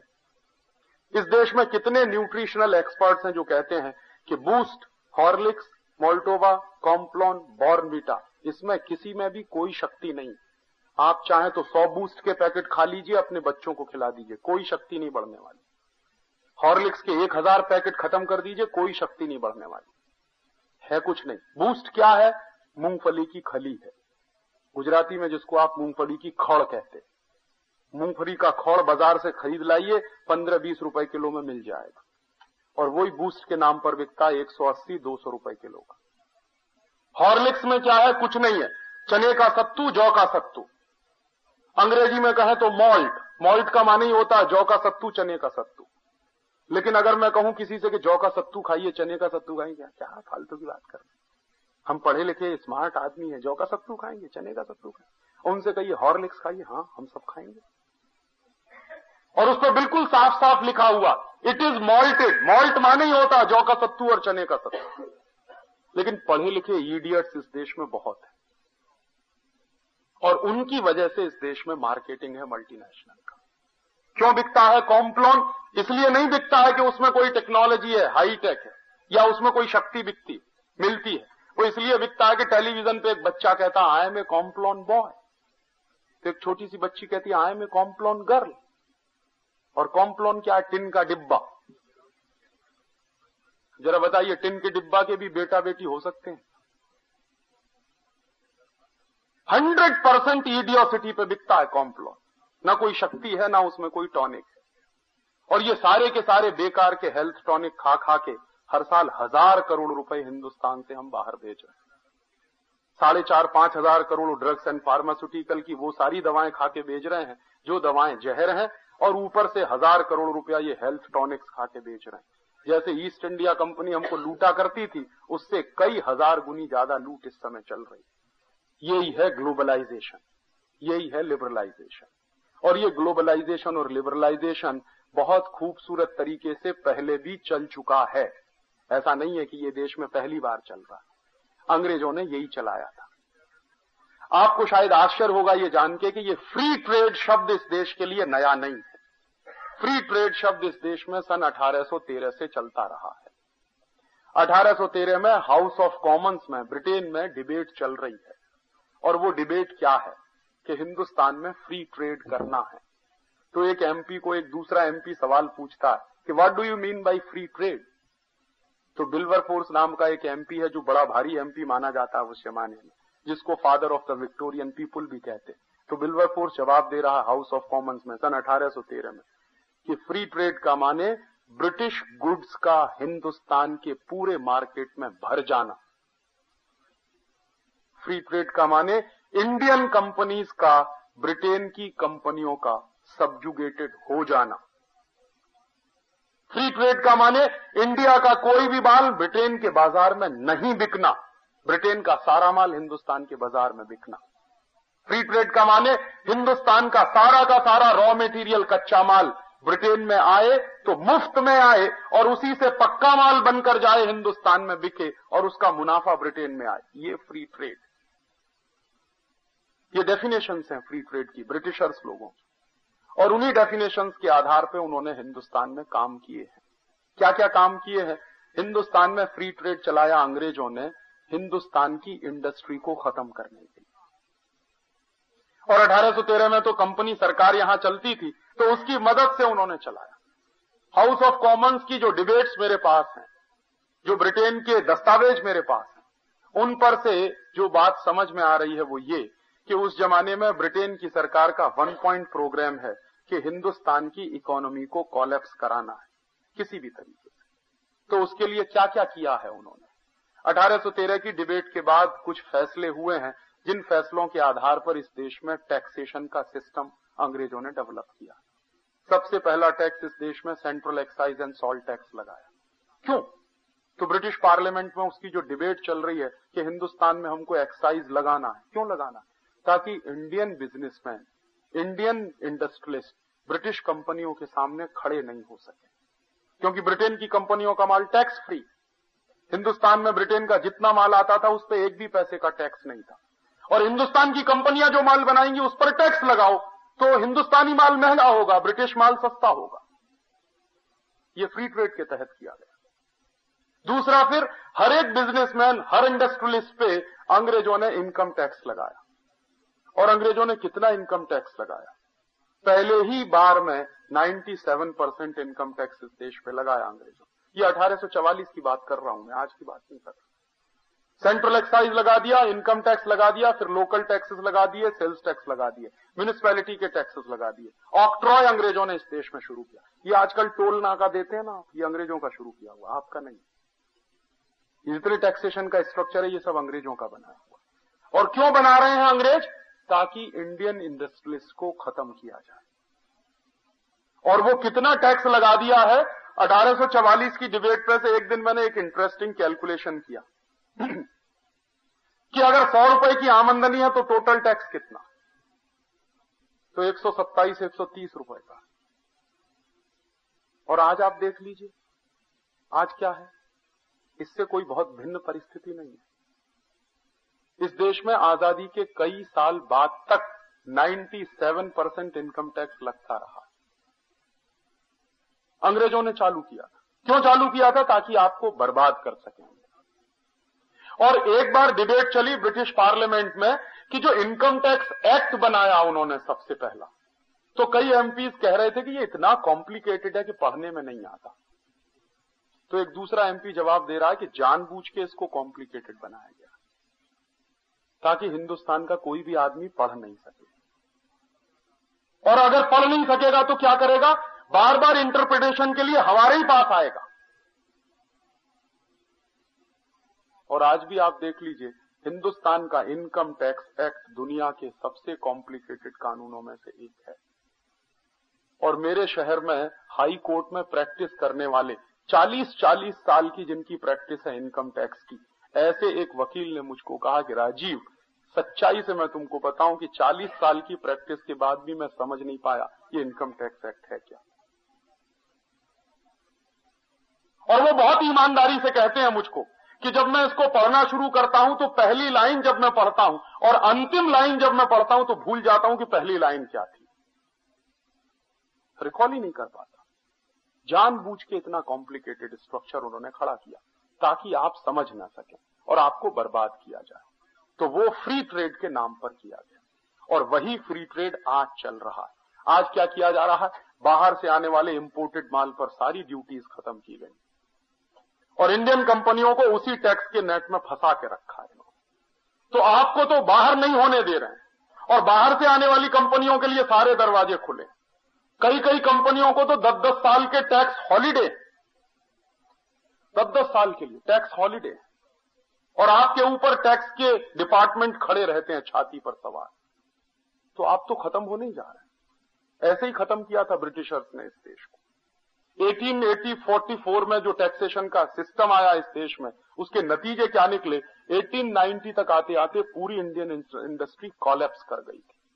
कुछ नहीं बचा था इस देश वो फ्री ट्रेड का नतीजा वो निकला और आज भी ये जो फ्री ट्रेड चल रहा है, वो उसी लाइन पे चल रहा है। उससे अलग कुछ नहीं चल रहा। आप इसको मानते हैं कि ये न्यू इकोनॉमिक पॉलिसी है। ये ओल्ड इकोनॉमिक पॉलिसी है अंग्रेज़ों के जमाने की, इसमें नयापन कुछ भी नहीं। ये कॉलोनाइजेशन के लिए आई थी, वही कॉलोनाइजेशन अब इस देश में फिर से उनको लाना। और ये ऐसे ही अगर चलेगा तो आप सोचिए इस देश का भविष्य क्या होने जा रहा है। मैं नहीं कहता एक दो लाइन में समअप कर रहा हूँ। इंटरनेशनल लेबर ऑर्गेनाइजेशन की एक रिपोर्ट आई है जो ये कह रही है कि लिबरलाइजेशन के बाद हिंदुस्तान में बेरोजगारी भयंकर तेज़ी से बढ़ गई। आईएलओ की रिपोर्ट और हर साल अगर 40 लाख बेरोजगार हुए हैं तो छह सालों में करीब दो ढाई करोड़ लोग बेरोजगार हो गए ये एक बाजू है। दूसरे बाजू में हमारे देश के प्लानिंग कमीशन की रिपोर्ट है। मेरी नहीं है प्लानिंग कमीशन की रिपोर्ट कि लिबरलाइजेशन के बाद इस देश में सात करोड़ लोग और ज़्यादा गरीब हो गए। पहले गरीबी की रेखा के नीचे रहने वालों की संख्या करीब इकतीस बत्तीस करोड़ थी, अब अड़तीस उनतालीस करोड़ पहुँच गई है, माने चालीस करोड़ पहुँच गई और वो चालीस करोड़ लोगों की गरीबी कलम क्या है, आप सुन नहीं सकते। उनमें से पाँच करोड़ लोग इतने गरीब हैं कि एक दिन में पचास पैसा खर्च नहीं कर सकते। और दस करोड़ लोग इतने गरीब हैं कि एक दिन में एक रुपया नहीं है उनके पास खर्च करने और पंद्रह करोड़ लोगों के पास एक दिन में खर्च करने के लिए पाँच रुपया नहीं। ये लिबरलाइजेशन किसके लिए हो रहा और बार बार चिल्ला चिल्ला के कहा जा रहा है कि अभी और 20 साल इंतज़ार करो, तब लिबरलाइजेशन के परिणाम आएँगे इस देश में। माने और 20 साल में डूब जाओ। कुछ नहीं बचेगा जब बाहर निकलने के लिए, वो कहा जा रहा है इस देश में। पहले कहते थे कि दो साल, तीन साल इंतज़ार करो। अब दो, तीन साल होते होते बीस साल पहुँच गया इंतज़ार। कब तक इंतज़ार करें लिबरलाइजेशन के परिणाम आने का? हम तो देख रहे हैं कि जिन देशों ने लिबरलाइजेशन किया, उनमें से बाहर निकलता हुआ तो कोई नहीं दिखाई देता, सब डूबे हुए दिखाई देते और जिन देशों में तरक्की हो भी गई है, तथाकथित रूप से अगर हम साउथ कोरिया का उदाहरण लें या चीन का उदाहरण लें तो कैसे हो गई है? उसका सबसे गोल्डन रूल उनके यहाँ है कि उन्होंने डोमेस्टिक सेविंग्स बढ़ाए हैं। और जिन जिन देशों ने अपने डोमेस्टिक सेविंग्स बढ़ाए हैं, उन देशों को नतीजे मिले। हमारे यहाँ तो जो डोमेस्टिक सेविंग्स हैं, उसको कैसे बर्बाद कर दिया जाए, इसी के लिए कैंपेन चल रहा है, रात दिन टेलीविज़न बचत कैसे बढ़ाई जाए कैंपेन इसका नहीं है। ये खरीदो, वो खरीदो, ये ले आओ, वो ले आओ, इसमें सेविंग्स कहाँ होने वाले खर्चा होने वाला है सारा। तो जिन जिन देशों ने डोमेस्टिक सेविंग्स बढ़ाए हैं, वही देश कुछ पा पाए हैं, कुछ कर पाए हैं, कुछ खड़े हैं। अंतर्राष्ट्रीय बाज़ार में। आप तो लगातार अपने सेविंग्स को बर्बाद करने का काम कर रहे हैं। लिबरलाइजेशन नहीं, उसकी उल्टी दिशा में आप जा रहे हैं। और ये आने वाली पीढ़ी आपसे सवाल पूछेगी, और तब आपके पास कोई जवाब नहीं होगा। इसलिए आपकी ज़िम्मेदारी बनती है कि आने वाली पीढ़ी आपसे सवाल पूछे कि आप क्या कर रहे थे जब ये सब चल रहा था? मैं मेरे पिताजी को पूछता हूँ। कि आप क्या कर रहे थे जब ये सारा नाटक चल रहा था हिंदुस्तान में आज़ादी के समय? तो वो एक ही जवाब देते हैं कि उस समय उतनी अकल नहीं थी, अपने अपने धंधे में लगे हुए थे। शायद यही जवाब अगर आप देंगे आने वाली पीढ़ी को तो वो आपको माफ़ नहीं करने वाली है। क्योंकि सिर्फ़ आपका धंधा नहीं है, उससे बड़ा देश है, उससे बड़ा समाज है, उससे बड़ा पूरा का पूरा समूह है। और ये देश नहीं रहेगा, समाज नहीं रहेगा तो आप कहीं नहीं रहने वाले और आप तो वैसे ही बर्बाद होने जा रहे हैं। भगवान न करे ऐसा हो, आप होने जा रहे हैं। छह सात फर्में आ गई हैं अकाउंटेंट आपके सबके खड़े करने वाली हैं आपको सड़क पे। विदेशी कंपनियाँ आ गई हैं इस देश में। चार्टेड अकाउंटेंसी की फर्में इस देश में आ गई हैं। और ये बात मुझे जयंत भाई बता रहे थे कि छह फर्में आ गई हैं। उनके धंधे चालू हो गए और उनके धंधे चालू हो गए तो आपके बड़े बड़े तीस मार्क हाँ सड़क पे खड़े दिखाई दे रहे हैं। और अगर आप अगर अभी भी सोते रहे तो हो सकता है आप सब सड़क पे खड़े दिखाई दे। तो मैं कहता हूँ, देश बचाने की लड़ाई आप लड़े न लड़े, लेकिन अपने आप को तो बचाने की लड़ाई लड़िए कम से कम। आप बर्बाद होने जा रहे हैं, इस देश में लॉयर्स बर्बाद होने जा रहे हैं, क्योंकि अब विदेशी फर्में आ रही हैं जो इस देश में कानून का धंधा करेंगी। उसके लिए परमिशन मिल गई है। विदेशी कंपनियों को हर क्षेत्र में परमिशन मिल रही है। तो वकील मरने जा रहे हैं, आप मरने जा रहे हैं। जितने प्रोफेशनल्स हैं इस देश में, सब एक दिन सड़क पर खड़े दिखाई देंगे। अगर आप अभी सोते रहेंगे तो। एक वाक्य है अंग्रेज़ी में either you protest otherwise you will be perished कोई दूसरा रास्ता है नहीं आपके पास। इसलिए कुछ करिए। और कुछ करिए तो क्या करिए? मैं कहता हूँ कि कुछ नहीं कर सके तो छोटे छोटे काम करिए। बड़े काम आप नहीं कर सकते छोटे छोटे काम करिए। कि जब आपको पता चल जाए कि सामने आपका दुश्मन खड़ा है आपको मारने के लिए तो कम से कम इतना काम करिए कि दुश्मन को अपनी शक्ति देना बंद कर दीजिए। सच्चाई यह है कि अपने दुश्मन को पैसा हम ही दे रहे हैं। हम ही पेप्सी पीते हैं ना, हम ही कोका कोला पीते हैं। हम ही पैसा देते हैं अपने दुश्मन को। हम ही कॉलगेट खरीदते हैं, हम ही क्लोजअप खरीदते हैं, हम ही पैसा देते हैं अपने दुश्मन को। हम ही बाटा का जूता पहनते हैं, हम ही अपना पैसा देते हैं अपने दुश्मन को। तो अपने दुश्मन को हम खुद हमारे घर से पैसा दे रहे हैं। ये देना बंद कर दीजिए। कम से कम एक काम करिए। तो अपने घर में सारे विदेशी कंपनियों के सामान खरीदना बंद कर दीजिए। दूसरा छोटा सा मेरा निवेदन है कि इन विदेशी कंपनियों के जो शेयर्स अगर आपने कहीं खरीद रखे हो तो वो बंद कर दीजिए। क्योंकि आप ही के पैसे से आपको मारने का काम कर रहे हैं। तो उनके शेयर्स में आप पैसा इन्वेस्ट करना बंद करिए डिवेंचर्स में आप पैसा इन्वेस्ट करना बंद करिए। और तीसरा एक छोटा सा निवेदन है कि इस ग्लोबलाइजेशन का एक सबसे खतरनाक पहलू है कल्चरल कॉलोनाइजेशन टेलीविज़न के माध्यम से जो चल रहा है। Zee TV CNN ATN Star TV Prime Star ESPN चौदह पंद्रह चैनल्स इस देश में आए हैं, सब ग्लोबलाइजेशन के नाम पर आए। और आपके घर घर में जो सत्यानाश हो रहा है, वो अभी आपको दिखाई नहीं दे रहा यूरोप में तो दिखाई देने लगा दस पंद्रह दिन पहले एक खबर आई थी ब्रिटेन की। ग्यारह साल का बच्चा बाप बन गया है ब्रिटेन में। ये खबर है ब्रिटेन की, मेरी नहीं है, उनके देश की है। और पंद्रह साल की उसकी पत्नी है जो माँ बनी। तो ग्यारह साल के बच्चे अगर बाप बनना शुरू हो जाए और पंद्रह साल की बच्चियाँ अगर माँ बनना शुरू हो जाए तो खतरे समझ लीजिए ग्लोबलाइजेशन के क्या हो सकते हैं। ये टेलीविज़न जो आपके घर में भेज दिया गया है ग्लोबलाइजेशन के नाम पर, ये ग्लोबलाइजेशन नहीं कर रहा, ये आपके घर का सत्यानाश कर रहा। और इस टेलीविज़न ने अमेरिका के तमाम बच्चों को पहले ही बर्बाद कर लिया। यूरोप में भी बर्बादी आई। सत्रह अठारह देश मैंने देखे हैं यूरोप के। सामान्यतः हर देश में जाता था, वहाँ के सोशल साइंटिस्टों से जब भी मिलता था तो एक ही प्रश्न पूछता था कि आपके देश की सबसे बड़ी सोशल प्रॉब्लम क्या है? तो सामान्यतः हर जगह एक ही जवाब मिलता था कि राजीव भाई, हमारी सबसे बड़ी प्रॉब्लम है कि 10-12 साल की बच्ची माँ बन जाती। और शादी करने के पहले कम से कम आठ दस एबॉर्शन हो चुके होते। हमारे यहाँ मालूम नहीं है कि शादी करते समय जिससे हम शादी करने जा रहे हैं, वो प्यूरिटन है कि नहीं? उनके यहाँ उस तरह का कोई कॉन्सेप्ट नहीं बचा। और परिवार खत्म हो गया। और वो कहते थे कि हमारे बच्चों का बचपना खत्म हो गया है। हमारे बच्चे बचपन में ही जवान हो गए हैं। ये बहुत सीरियस बात है। और ये सब कुछ हुआ है टेलीविज़न के चक्कर में। अमेरिका में क्या हुआ है? मेरे दो दोस्त हैं। इस समय अमेरिका में एक कमीशन काम कर रहा है। Commission for civic renewal Bill Clinton ने उसको बनाया उसमें दो दोस्त हैं मेरे। उन्होंने अभी एक रिपोर्ट भेजी है। उसकी एक ही लाइन में आपसे शेयर कर रहा हूँ। 90 million American youth are spoiled due to television and cinema. नौ करोड़ अमरीकी बच्चे बर्बाद हो गए टेलीविज़न और सिनेमा के चक्कर। और उन नौ करोड़ बच्चों में से तीन करोड़ बच्चे तो हंड्रेड परसेंट सीजोफ्रेनिक हो चुके, पागल हो गए। उसी रिपोर्ट का एक दूसरा पार्ट है जो ये बताता है कि अमेरिका में, दुनिया में सबसे ज़्यादा ड्रॉप आउट चिल्ड्रन होते हैं हर साल। साढ़े छह लाख बच्चे वहाँ कक्षा नौ में फेल होते हैं हर साल। 6.5 लाख स्टूडेंट्स नाइन्थ में फेल होते हैं और इतने ही स्टूडेंट टेंथ में फेल होते पिछले दस साल से अमेरिकन यूनिवर्सिटी में एक भी टॉपर नहीं निकला है जो अमेरिका का हो। सारे नॉन अमेरिकन वहाँ की यूनिवर्सिटी में टॉपर्स बन के निकल रहे हैं। कारण क्या है? टेलीविज़न ने सत्यानाश कर दिया। वो टेलीविज़न आपके घर में भी आ गया है। और आपके बच्चों को बचपन से सिखा रहा है चोली के पीछे क्या है। चीज़ बड़ी है, मस्त मस्त। ऐसे उल्टे सीधे गाने सीख सीख कर आपके बच्चे जवान हो रहे हैं। तो सोचिए कि क्या बनेंगे। पर चलते चलते बस एक बात कह रहा हूँ कि मोहनदास करमचंद गांधी नाम का एक बच्चा था। जिसने एक दिन हरिश्चंद्र का नाटक देखा।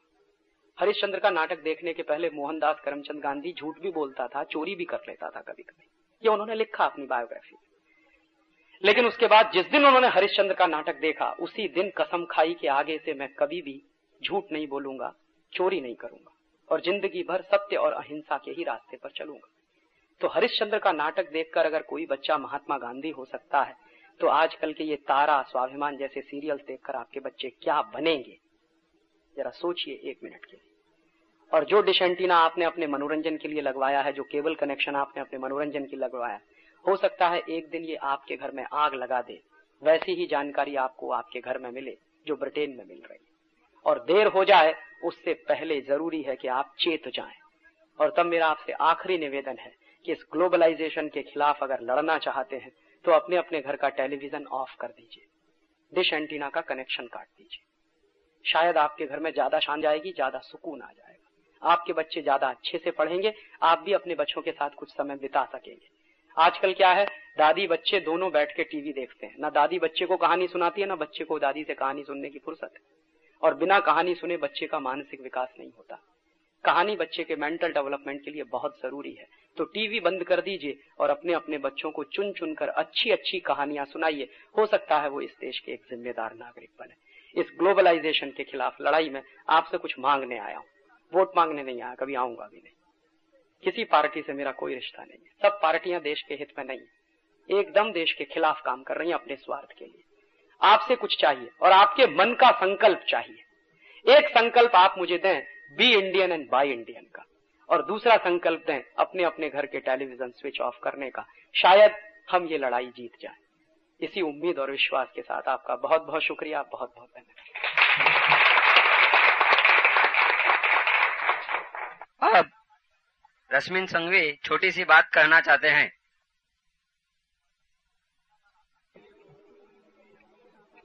ये ऑडियंस में ज़्यादातर लोग मुझे नहीं पहचानते हैं। तीन चार फ्रेंड्स के सिवाय। आपको शायद पता होगा कि मैं जो तीन चार लोग हैं, उनको पता है, आपको ज़्यादा पता नहीं है। फॉरेन एक्सचेंज रेगुलेशन एक्ट मेरा स्पेशलाइजेशन है और 89 में मैंने पहले, शायद बंबई में पहले मैंने लिखा था आर्टिकल कि FERA should be scrapped foreign exchange regulation act निकाल लेना चाहिए। मेरा एम्फोसिस हमेशा इस बात पर रहा था कि भारत के कायदे भारतीयों को जकड़े रखते हैं। हमारे ऊपर बहुत सारे रिस्ट्रिक्शंस लगा दिए हैं और ये रिस्ट्रिक्शंस दूर होने चाहिए। जब 91 में मनमोहन सिंह जी ने कहा कि फेरा इज़ बिंग लिबरलाइज्ड लिबरलाइजेशन शुरू हुआ है, तभी मुझे पहले शौक ये लगा था कि इंडियनों को लिबरलाइज करने के बजाय एनआरआई और फॉरेनर को लिबरलाइज करा जा रहा है। उन्हें ज़्यादा लिबर्टीज दी जा रही है, नहीं कि हमें। ये सिलसिला चालू रहा है। मैं एक चीज़ बताऊँगा कि इसे कहते हैं पैराडाइम कॉन्स्पिरसी। एक षड्यंत्र जिसमें लोगों के विचार करने की शक्ति कुंठित कर दी जाती है या तो उसे बदली दी जाती है। और इसका एक उदाहरण है, जैसे उन्होंने हमारे पर 200 साल से लाद दिया था, जो आज भी हम उससे छूट नहीं सके, कि व्हाइट स्किन वाले लोग ज़्यादा बुद्धिमान होते हैं और उनका जन्म ही हुआ है दुनिया के ऊपर साम्राज्य करने के लिए। ये जब हम गुलाम थे तभी भी मान रहे हैं और आज भी हम जब अगर व्हाइट स्किन वाले को देखे तो उसे रिस्पेक्ट से देख रहे हैं। मैं ये सब्जेक्ट के ऊपर डेढ़ घंटा मैं भी बोल सकता हूँ। क्या क्या कॉन्स्पिरसीज हो रही है? मैं खाली दो मिनट के लिए इतना ही कह रहा हूँ कि मैं गवर्नमेंट में रिज़र्व बैंक में बहुत ही सीनियर लोगों से मिला हूँ। और दस अफसर में एक अफसर तो ऐसा होता ही है कि जिसे अपने दिल में भारत देश के लिए लगाव है। और ये लोग जानते हैं कि ये कॉन्स्पिरसी अमेरिका कर रहा है, जिसमें आईएमएफ और वर्ल्ड बैंक उनके साधन है। और ये कॉन्स्पिरसी के कारण अपने ऊपर अबजों रुपए के लॉस लादे दिए जा रहे हैं। मैं एक एग्ज़ाम्पल देता हूँ जो मैंने बॉम्बे चार्टर्ड अकाउंट सोसाइटी और चार्टर्ड अकाउंट्स मैगजीन में दिए हुए हैं। 91 जून में मनमोहन सिंह जी फाइनेंस मिनिस्टर बने, उसके पहले रुपये की कीमत थी अठारह रुपये पर डॉलर आज उसकी कीमत हो गई छत्तीस रुपये। अगर हम खाली सिंप्लीफिकेशन के लिए सिंपल फिगर लेते हैं कि वो टाइम पे अपना फॉरेन एक्सचेंज डेट समझो 82 बिलियन डॉलर था। आज वो 100 अबज से ज़्यादा है 120 अबज डॉलर है। गवर्नमेंट डेट और फाइनल प्राइवेट जीडीआर, एडीआर वगैरह ले लेंगे तो। मगर सिंपल फिगर लीजिए 100 अबज डॉलर का हमारा फॉरेन एक्सचेंज डेट है। वो जब अठारह रुपये था, तभी हमें 1800 अबज रुपये का ऋण चुकाना था। जब रुपये की कीमत 36 रुपया हो गई तो 3600 अबज हमें चुकाना है। अगर हम एक पैसा भी ज़्यादा लोन नहीं लेते हैं, फिर भी हमारी लोन डबल हो गई। और ये सिंपल एग्ज़ाम्पल है कि एक गरीब देश से पैसे वाले देशों में पैसे का ट्रांसफ़र हो रहा है। Transfer of wealth from poor countries to rich countries इसके ऊपर मैंने बहुत सारा लिखा है। मुझे बहुत दुख है कि बहुत ही कम लोग ये समझते हैं, बहुत ही कम लोग ये पढ़ने के लिए तैयार हैं। इसे फाइनेंस मिनिस्टर को हमने बॉम्बे चार्टर्ड अकाउंट सोसाइटी से रिप्रेजेंटेशन भी किया है, मगर उसे कौन पढ़ता है? और ये चीज़ पर मेरी बहुत सीनियर ऑफिसर से बात हुई है और उनका कहना है, यस, ये अमेरिकन कॉन्स्पिरसी है कि अमेरिकन करेंसी का रिवेल्यूएशन होना चाहिए रॉ मटेरियल सप्लायर कंट्रीज़ का करेंसीज का डिवेल्यूएशन होना चाहिए और इसी से अमेरिका में वेल्थ ट्रांसफ़र होती है। बहुत कुछ बोल सकते हैं। मैं इतना ही कहता हूँ कि राजीव जी जो कह रहे हैं, वो सच हकीकत है। उन्होंने जो ये भी कहा कि हम भारत में इडियटों की मेजोरिटी है, लोग काम नहीं करना चाहते हैं, लोगों का एक्सप्लोटेशन होता है, वो चुपचाप सहन करते हैं, क्योंकि ये हमने पूर्व जन्म में पाप किए होंगे तो आज हम सफ़र कर रहे हैं। और जब भी भारत पर तकलीफ़ होगी तो लॉर्ड कृष्णा आ जाएँगे, हमें बचा लेंगे, हमें कुछ नहीं करना है। ये फिलोसॉफी पर नहीं चल सकता है देश। राजीव जी जैसे बहुत सारे एक्टिविस्ट चाहिए और अगर हम खुद एक्टिविस्ट नहीं बन सके तो इनकी मदद करने की हमें बहुत ज़रूरत है। थैंक यू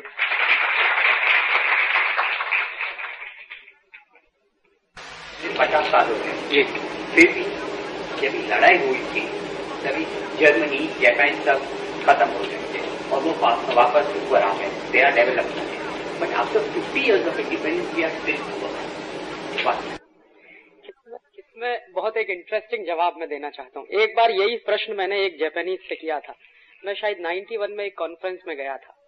तो एक जैपनीज साइंटिस्ट थे, उनसे मैंने सवाल किया कि आपका देश बर्बाद हो गया था सेकेंड वर्ल्ड वॉर में और आपके ऊपर दो एटम बम गिराए थे। आप कैसे वापस निकले उसमें से बाहर? आपने फॉरेन इन्वेस्टमेंट पे बहुत ज़ोर दिया था टेक्नोलॉजी पे बहुत ज़ोर दिया था। अमेरिकन मल्टीनेशनल्स को बुलाया था क्या? यूरोपियन मल्टीनेशनल्स को बुलाया था। कैसे आपने डेवलप किया? ये प्रश्न मैंने उनसे किया तो उसने जो जवाब दिया, वही मैं आपसे कह रहा हूँ। उसने कहा कि जापान को खड़ा करने में ना तो विदेशी पूंजी का कोई योगदान है, न विदेशी टेक्नोलॉजी का कोई योगदान है, न विदेशी कंपनियों का कोई योगदान है। जापान को हमने खड़ा किया है अपने संकल्प से और आत्मशक्ति से। जो उसने जवाब दिया, वो मेरे दिल को इतना छू गया। उसने कहा कि अगर आप मुझे कुछ मार्क्स देने का काम करो तो विदेशी पूंजी, विदेशी टेक्नोलॉजी विदेशी कंपनियाँ, इन सबको मैं सबसे आखिरी स्तर पे रखूँगा। पहली बार अगर मुझे चूज़ करना पड़े तो आत्मशक्ति और संकल्प ये दो चीज़ें सबसे ज़रूरी होती हैं देश को बनाने में। ये जापानीज लोगों में है। और जापान का फिर उन्होंने पूरा किस्सा सुनाया। कैसे जापान में 1950 से 70 तक स्वदेशी आंदोलन चला? बहुत कम लोग जानते हैं कि जापान में 1950 से 1970 तक एक आंदोलन चला, जिसका एक ही मुहावरा था be Japanese and buy Japanese उसमें टाबुची नाम का एक बड़ा भारी नेता था, उसी ने मुझे बताया। कि टागुची का जापान में उतना ही सम्मान है जितना हमारे यहाँ महात्मा गांधी का। टागुची करता क्या था? अमेरिकन कंपनियों के सामान को अगर कहीं देखता था जापानीज बाज़ार में तो भड़क जाता था। और वो कहता था कि हम जापानीज लोगों को मर जाना ज़्यादा अच्छा है, बनस्बत अमरीकी सामान खरीदने के। इस तरह का उसने देश में एक तरह का सैलाब खड़ा कर दिया। और जापान आज जो है, वो उसी का परिणाम ऐसे ही जर्मनी, फ्रांस को। फ्रांस में तो मैं अभी भी देखता था, जिन दिनों में मैं फ्रांस में रहता था। बच्चों को बचपन से, वहाँ फ्रांस में क्या होता है, स्कूल्स में जहाँ बच्चे पढ़ने जाते हैं, हर ब्लैक बोर्ड पे सबसे ऊपर लिखा रहता be French and buy French बचपन से। और वो फ्रांस भी ऐसे ही खड़ा हुआ है। फ्रांस को खड़ा करने में सबसे बड़ा योगदान है चार्ल्स द गॉल का। चार्ल्स द गॉल 1945 के बाद जब प्रेसिडेंट बना तो उसने पूरे फ्रांस को उल्टा कर दिया। क्या क्या किया उसने? फ्रांस को बर्बाद करने में सबसे बड़ी भूमिका चार्ल्स द गॉल मानता था किस चीज़ की है? टेलीविज़न की। 1926 में फ्रांस में टेलीविज़न आ गया था। और आप शायद जानते होंगे कि 1914 और 1917 का जो फ़र्स्ट वर्ल्ड वॉर था, उसमें फ्रांस एक विजेता था। फ्रांस की शक्ति थी। वही फ्रांस 1945 में पिट गया जर्मनी से। तो चार्ल्स डगोल हमेशा उसका एनालिसिस करता था कि हम फ़र्स्ट वर्ल्ड वॉर में क्यों विजेता थे और सेकेंड वर्ल्ड वॉर में क्यों हार गए। तो वो एक ही जवाब देता था कि फ़र्स्ट वर्ल्ड वॉर के बाद हम इतने मस्त हो गए कि फ्रांस को पता ही नहीं कि वो कर क्या रहा। वहाँ सबसे पहला काम पब्स खुले, शराब के अड्डे खुले, फिर कैसीनोज खुले, फिर जुए के अड्डे खुले, उसके बाद नाटक कंपनियाँ खुली, सिनेमा और 1926 में टेलीविज़न भी आ गया। तो उसके बाद फ्रांसीसी पीढ़ी पूरी की पूरी उसी में डूब गई। 45 में जब जर्मनी ने अटैक किया फ्रांस के ऊपर तो विद इन सम आवर्स पूरा का पूरा फ्रांस कैप्चर कर लिया गया। चार्ल्स द गॉल ने कसम खाई थी कि जब अगर मैं कुछ करूँगा तो सबसे पहला काम सिनेमा घरों में आग लगाऊँगा। 45 के बाद चार्ल्स द गॉल प्रेसिडेंट बना। सबसे पहला काम उसने सिनेमा घर तोड़वा दिए सबके सब दूसरा काम उसने टेलीविज़न का प्रसारण बंद करा दिया। तीसरा काम जितने कैसिनोज और पब्स खुले थे, सब बंद करा दिए और फ्रांसीसी लोगों में एक जुनून पैदा किया फ्रेंच कल्चर के प्रति, जो पूरी की पूरी पीढ़ी अमेरिकनाइज हो गई थी। जर्मन का पूरा का पूरा इन्फ्लुएंस आ गया था फ्रांस पे। उसको उसने 10-15 साल में बिल्कुल खत्म कर दिया। और आज फ्रांस है।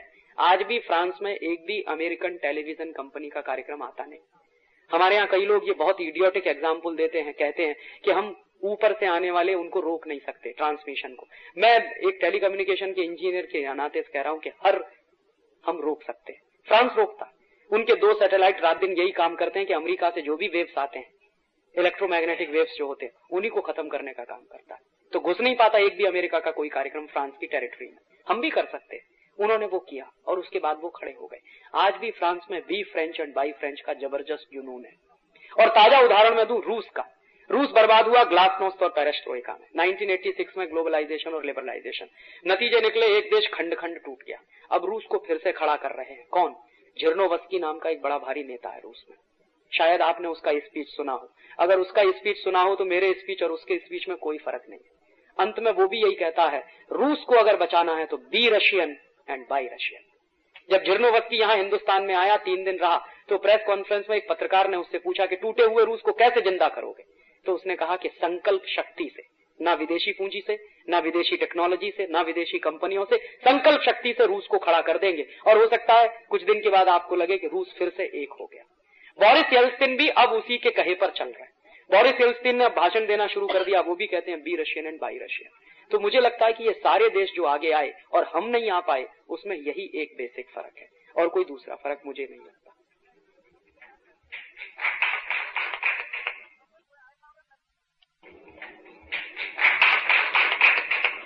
आपके बाद रश्मि भाई ने कहा कि अमेरिका ये सब कंस्पिरेसी कर रहा है जापान के साथ फ्रांस के साथ है बस सिंगल सा ऑब्जेक्टिव है जो रश्मिन भाई ने कहा ना, अमेरिका और यूरोप के देश ये मानते हैं कि व्हाइट व्हाइट पेंस बर्डन है, हम दुनिया के गरीब देशों पे राज करें। तो पहले राज करने के लिए सेनाएँ भेज देते थे आर्मी भेज देते, अब राज करना उस तरह से आसान नहीं है। तो अब उन्होंने एक दूसरा तरीका अपनाया है कि वहाँ की सरकारें हमारे ही इशारों पर अगर चलें तो हमको आर्मी भेजने की ज़रूरत नहीं। वहाँ की पुलिस, वहाँ की मिलिट्री अगर हमारे लिए काम करे तो हमें हमारी आर्मी भेजने की ज़रूरत नहीं।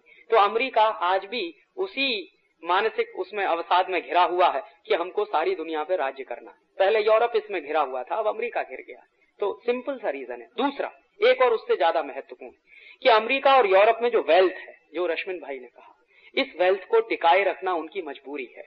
और इस वेल्थ को टिकाए रखना तभी संभव है जब गरीब देशों का एक्सप्लॉयटेशन होता रहे।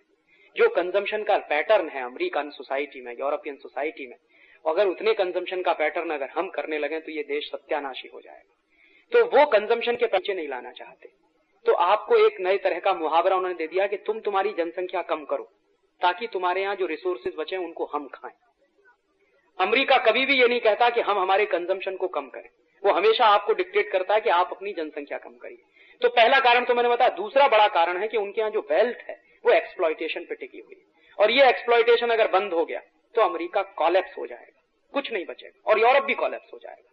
तो ये उनकी मजबूरी है कि वो उसी कॉलोनियल ऑर्डर को जो चलता रहा है पिछले 500 साल से बनाए रखना चाहते हैं। उसके क्लीशेस बदलते रहते हैं। ईडियम्स उसके बदल जाते हैं। कॉलोनियल ऑर्डर वैसा ही चलना चाहिए। तो ये दूसरा जवाब है उसका। कि हो का ही। है यूनिवर्सिटी में कोई टॉप नहीं आते तो फिर इतना सारा सोच कैसे सकते कि सब पूरे ये ये एक इंटरेस्टिंग क्वेश्चन है। कि अमेरिकन बच्चे बर्बाद हो रहे हैं, लेकिन अमेरिका में अभी भी कुछ लोग हैं। जैसे मैं आपको बताऊँ, शायद आप में से बहुत कम लोग जानते होंगे कि सीआईए और पेंटागन में काम करने वाला कोई भी कर्मचारी टेलीविज़न देखता नहीं और देख नहीं सकता। दूसरी बात सीआईए और पेंटागन में काम करने वाले किसी भी आदमी को दुनिया के दूसरे देशों के बारे में जो जानकारियाँ दी जाती हैं, वो अमेरिका के अपने तरीके की जानकारियाँ होती हैं। और उनका जो दिमाग फ्रेम किया जाता है, जो स्टील फ्रेम उनका दिमाग बनाया जाता है, वो इसी के लिए कि आपको इन सबको डिस्ट्रॉय करना है। तो वो जो कनिंगनेस सिखाई जाती है, मक्कारी सिखाई जाती है, आपको बर्बाद कर देना है दूसरे देशों को जाके। वो उस लेवल पे चलता है। और अमेरिका में, पूरा अमेरिका नहीं, अमेरिका में अगर मैं मानूं तो उनकी 27 करोड़ की आबादी में मुश्किल से एक प्रतिशत लोग होंगे। मुश्किल से एक प्रतिशत। ये जो पूरी कॉन्स्पिरेसी में शामिल होते हैं। मुश्किल से वन परसेंट बाकी सारी अमेरिकन प्रजा कॉन्स्पिरेसी में शामिल नहीं। वन परसेंट लोग हैं जिनमें लॉरेंस समर्स हैं, या बिल क्लिंटन होंगे, या रोनाल्ड रीगन होंगे, या आपके ये, क्या नाम है उनका अभी जो वुल्फनसन है, ये होंगे, या ऐसे कुछ हो वन परसेंट लोग हैं जो पूरी कॉन्स्पिरेसी में, और वो वन परसेंट लोग पचास साल की आगे की प्लानिंग करके चलते हैं। वो कभी भी दूसरी तरह की चीज़ें नहीं करते। और उनमें से एक व्यक्ति जो रह चुके हैं, मेरे अपने फूफा जी हैं जो उस नेटवर्क में रहे। और अभी वहाँ से लौट के आए हैं, उनको अकल आ गई, बुद्धि आ गई, भगवान ने बुद्धि दे दी तो लौट आए। तो वो उनसे मैं किससे सुनता हूँ कि ये कैसे सब चीज़ें चलती है? तो वो जब सुनाते हैं तो मेरे रोंगटे खड़े हो जाते हैं कि कैसे चीज़ें चलती है। वो कभी दोबारा समय हुआ तो बताऊँगा कि अमेरिका में कॉन्स्पिरेसीज कैसे होती कैसे बर्बाद किए जाते हैं देश।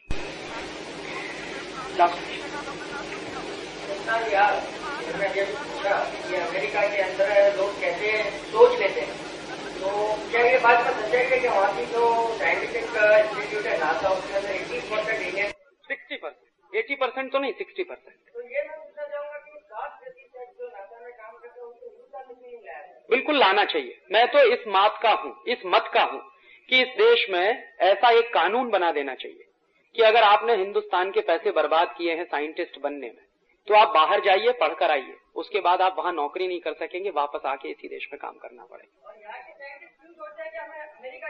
सिंपल सा रीजन मैंने आपको बताया। धंधा पैसा। पैसे के साथ साथ पैसा तो सब जिसका हिंदुस्तान में होगा शायद पूरी दुनिया में नहीं होगा हो सकता है, आपकी बात सही। एक बात सही है आपकी। उस तरह से अगर आप देखें तो शायद नहीं होगा दुनिया। लेकिन इससे भी ज़्यादा बड़ी बात मैं मानता हूँ। पैसे से ज़्यादा बड़ी बात है मानसिक गुलामी। और वो मानसिक गुलामी क्या है? अमेरिका में जाके ही कुछ कर सकते हैं। अब जैसे मैं आपको नाम लेके कहूँ अच्छा नहीं लगता मुझे। डॉक्टर हरगोविंद खुराना। हिंदुस्तान में क्या कमी थी? जो रिसर्च वो कर रहे थे। उस रिसर्च को करने में इस देश में कोई कमी नहीं थी। और करी ही ली थी पूरी पूरी। लेकिन मानसिक गुलामी इतनी ज़बरदस्ती खुराना साहब के मन में कि रिसर्च पेपर वहीं जाके प्रोड्यूस किया। यहाँ नहीं प्रोड्यूस किया।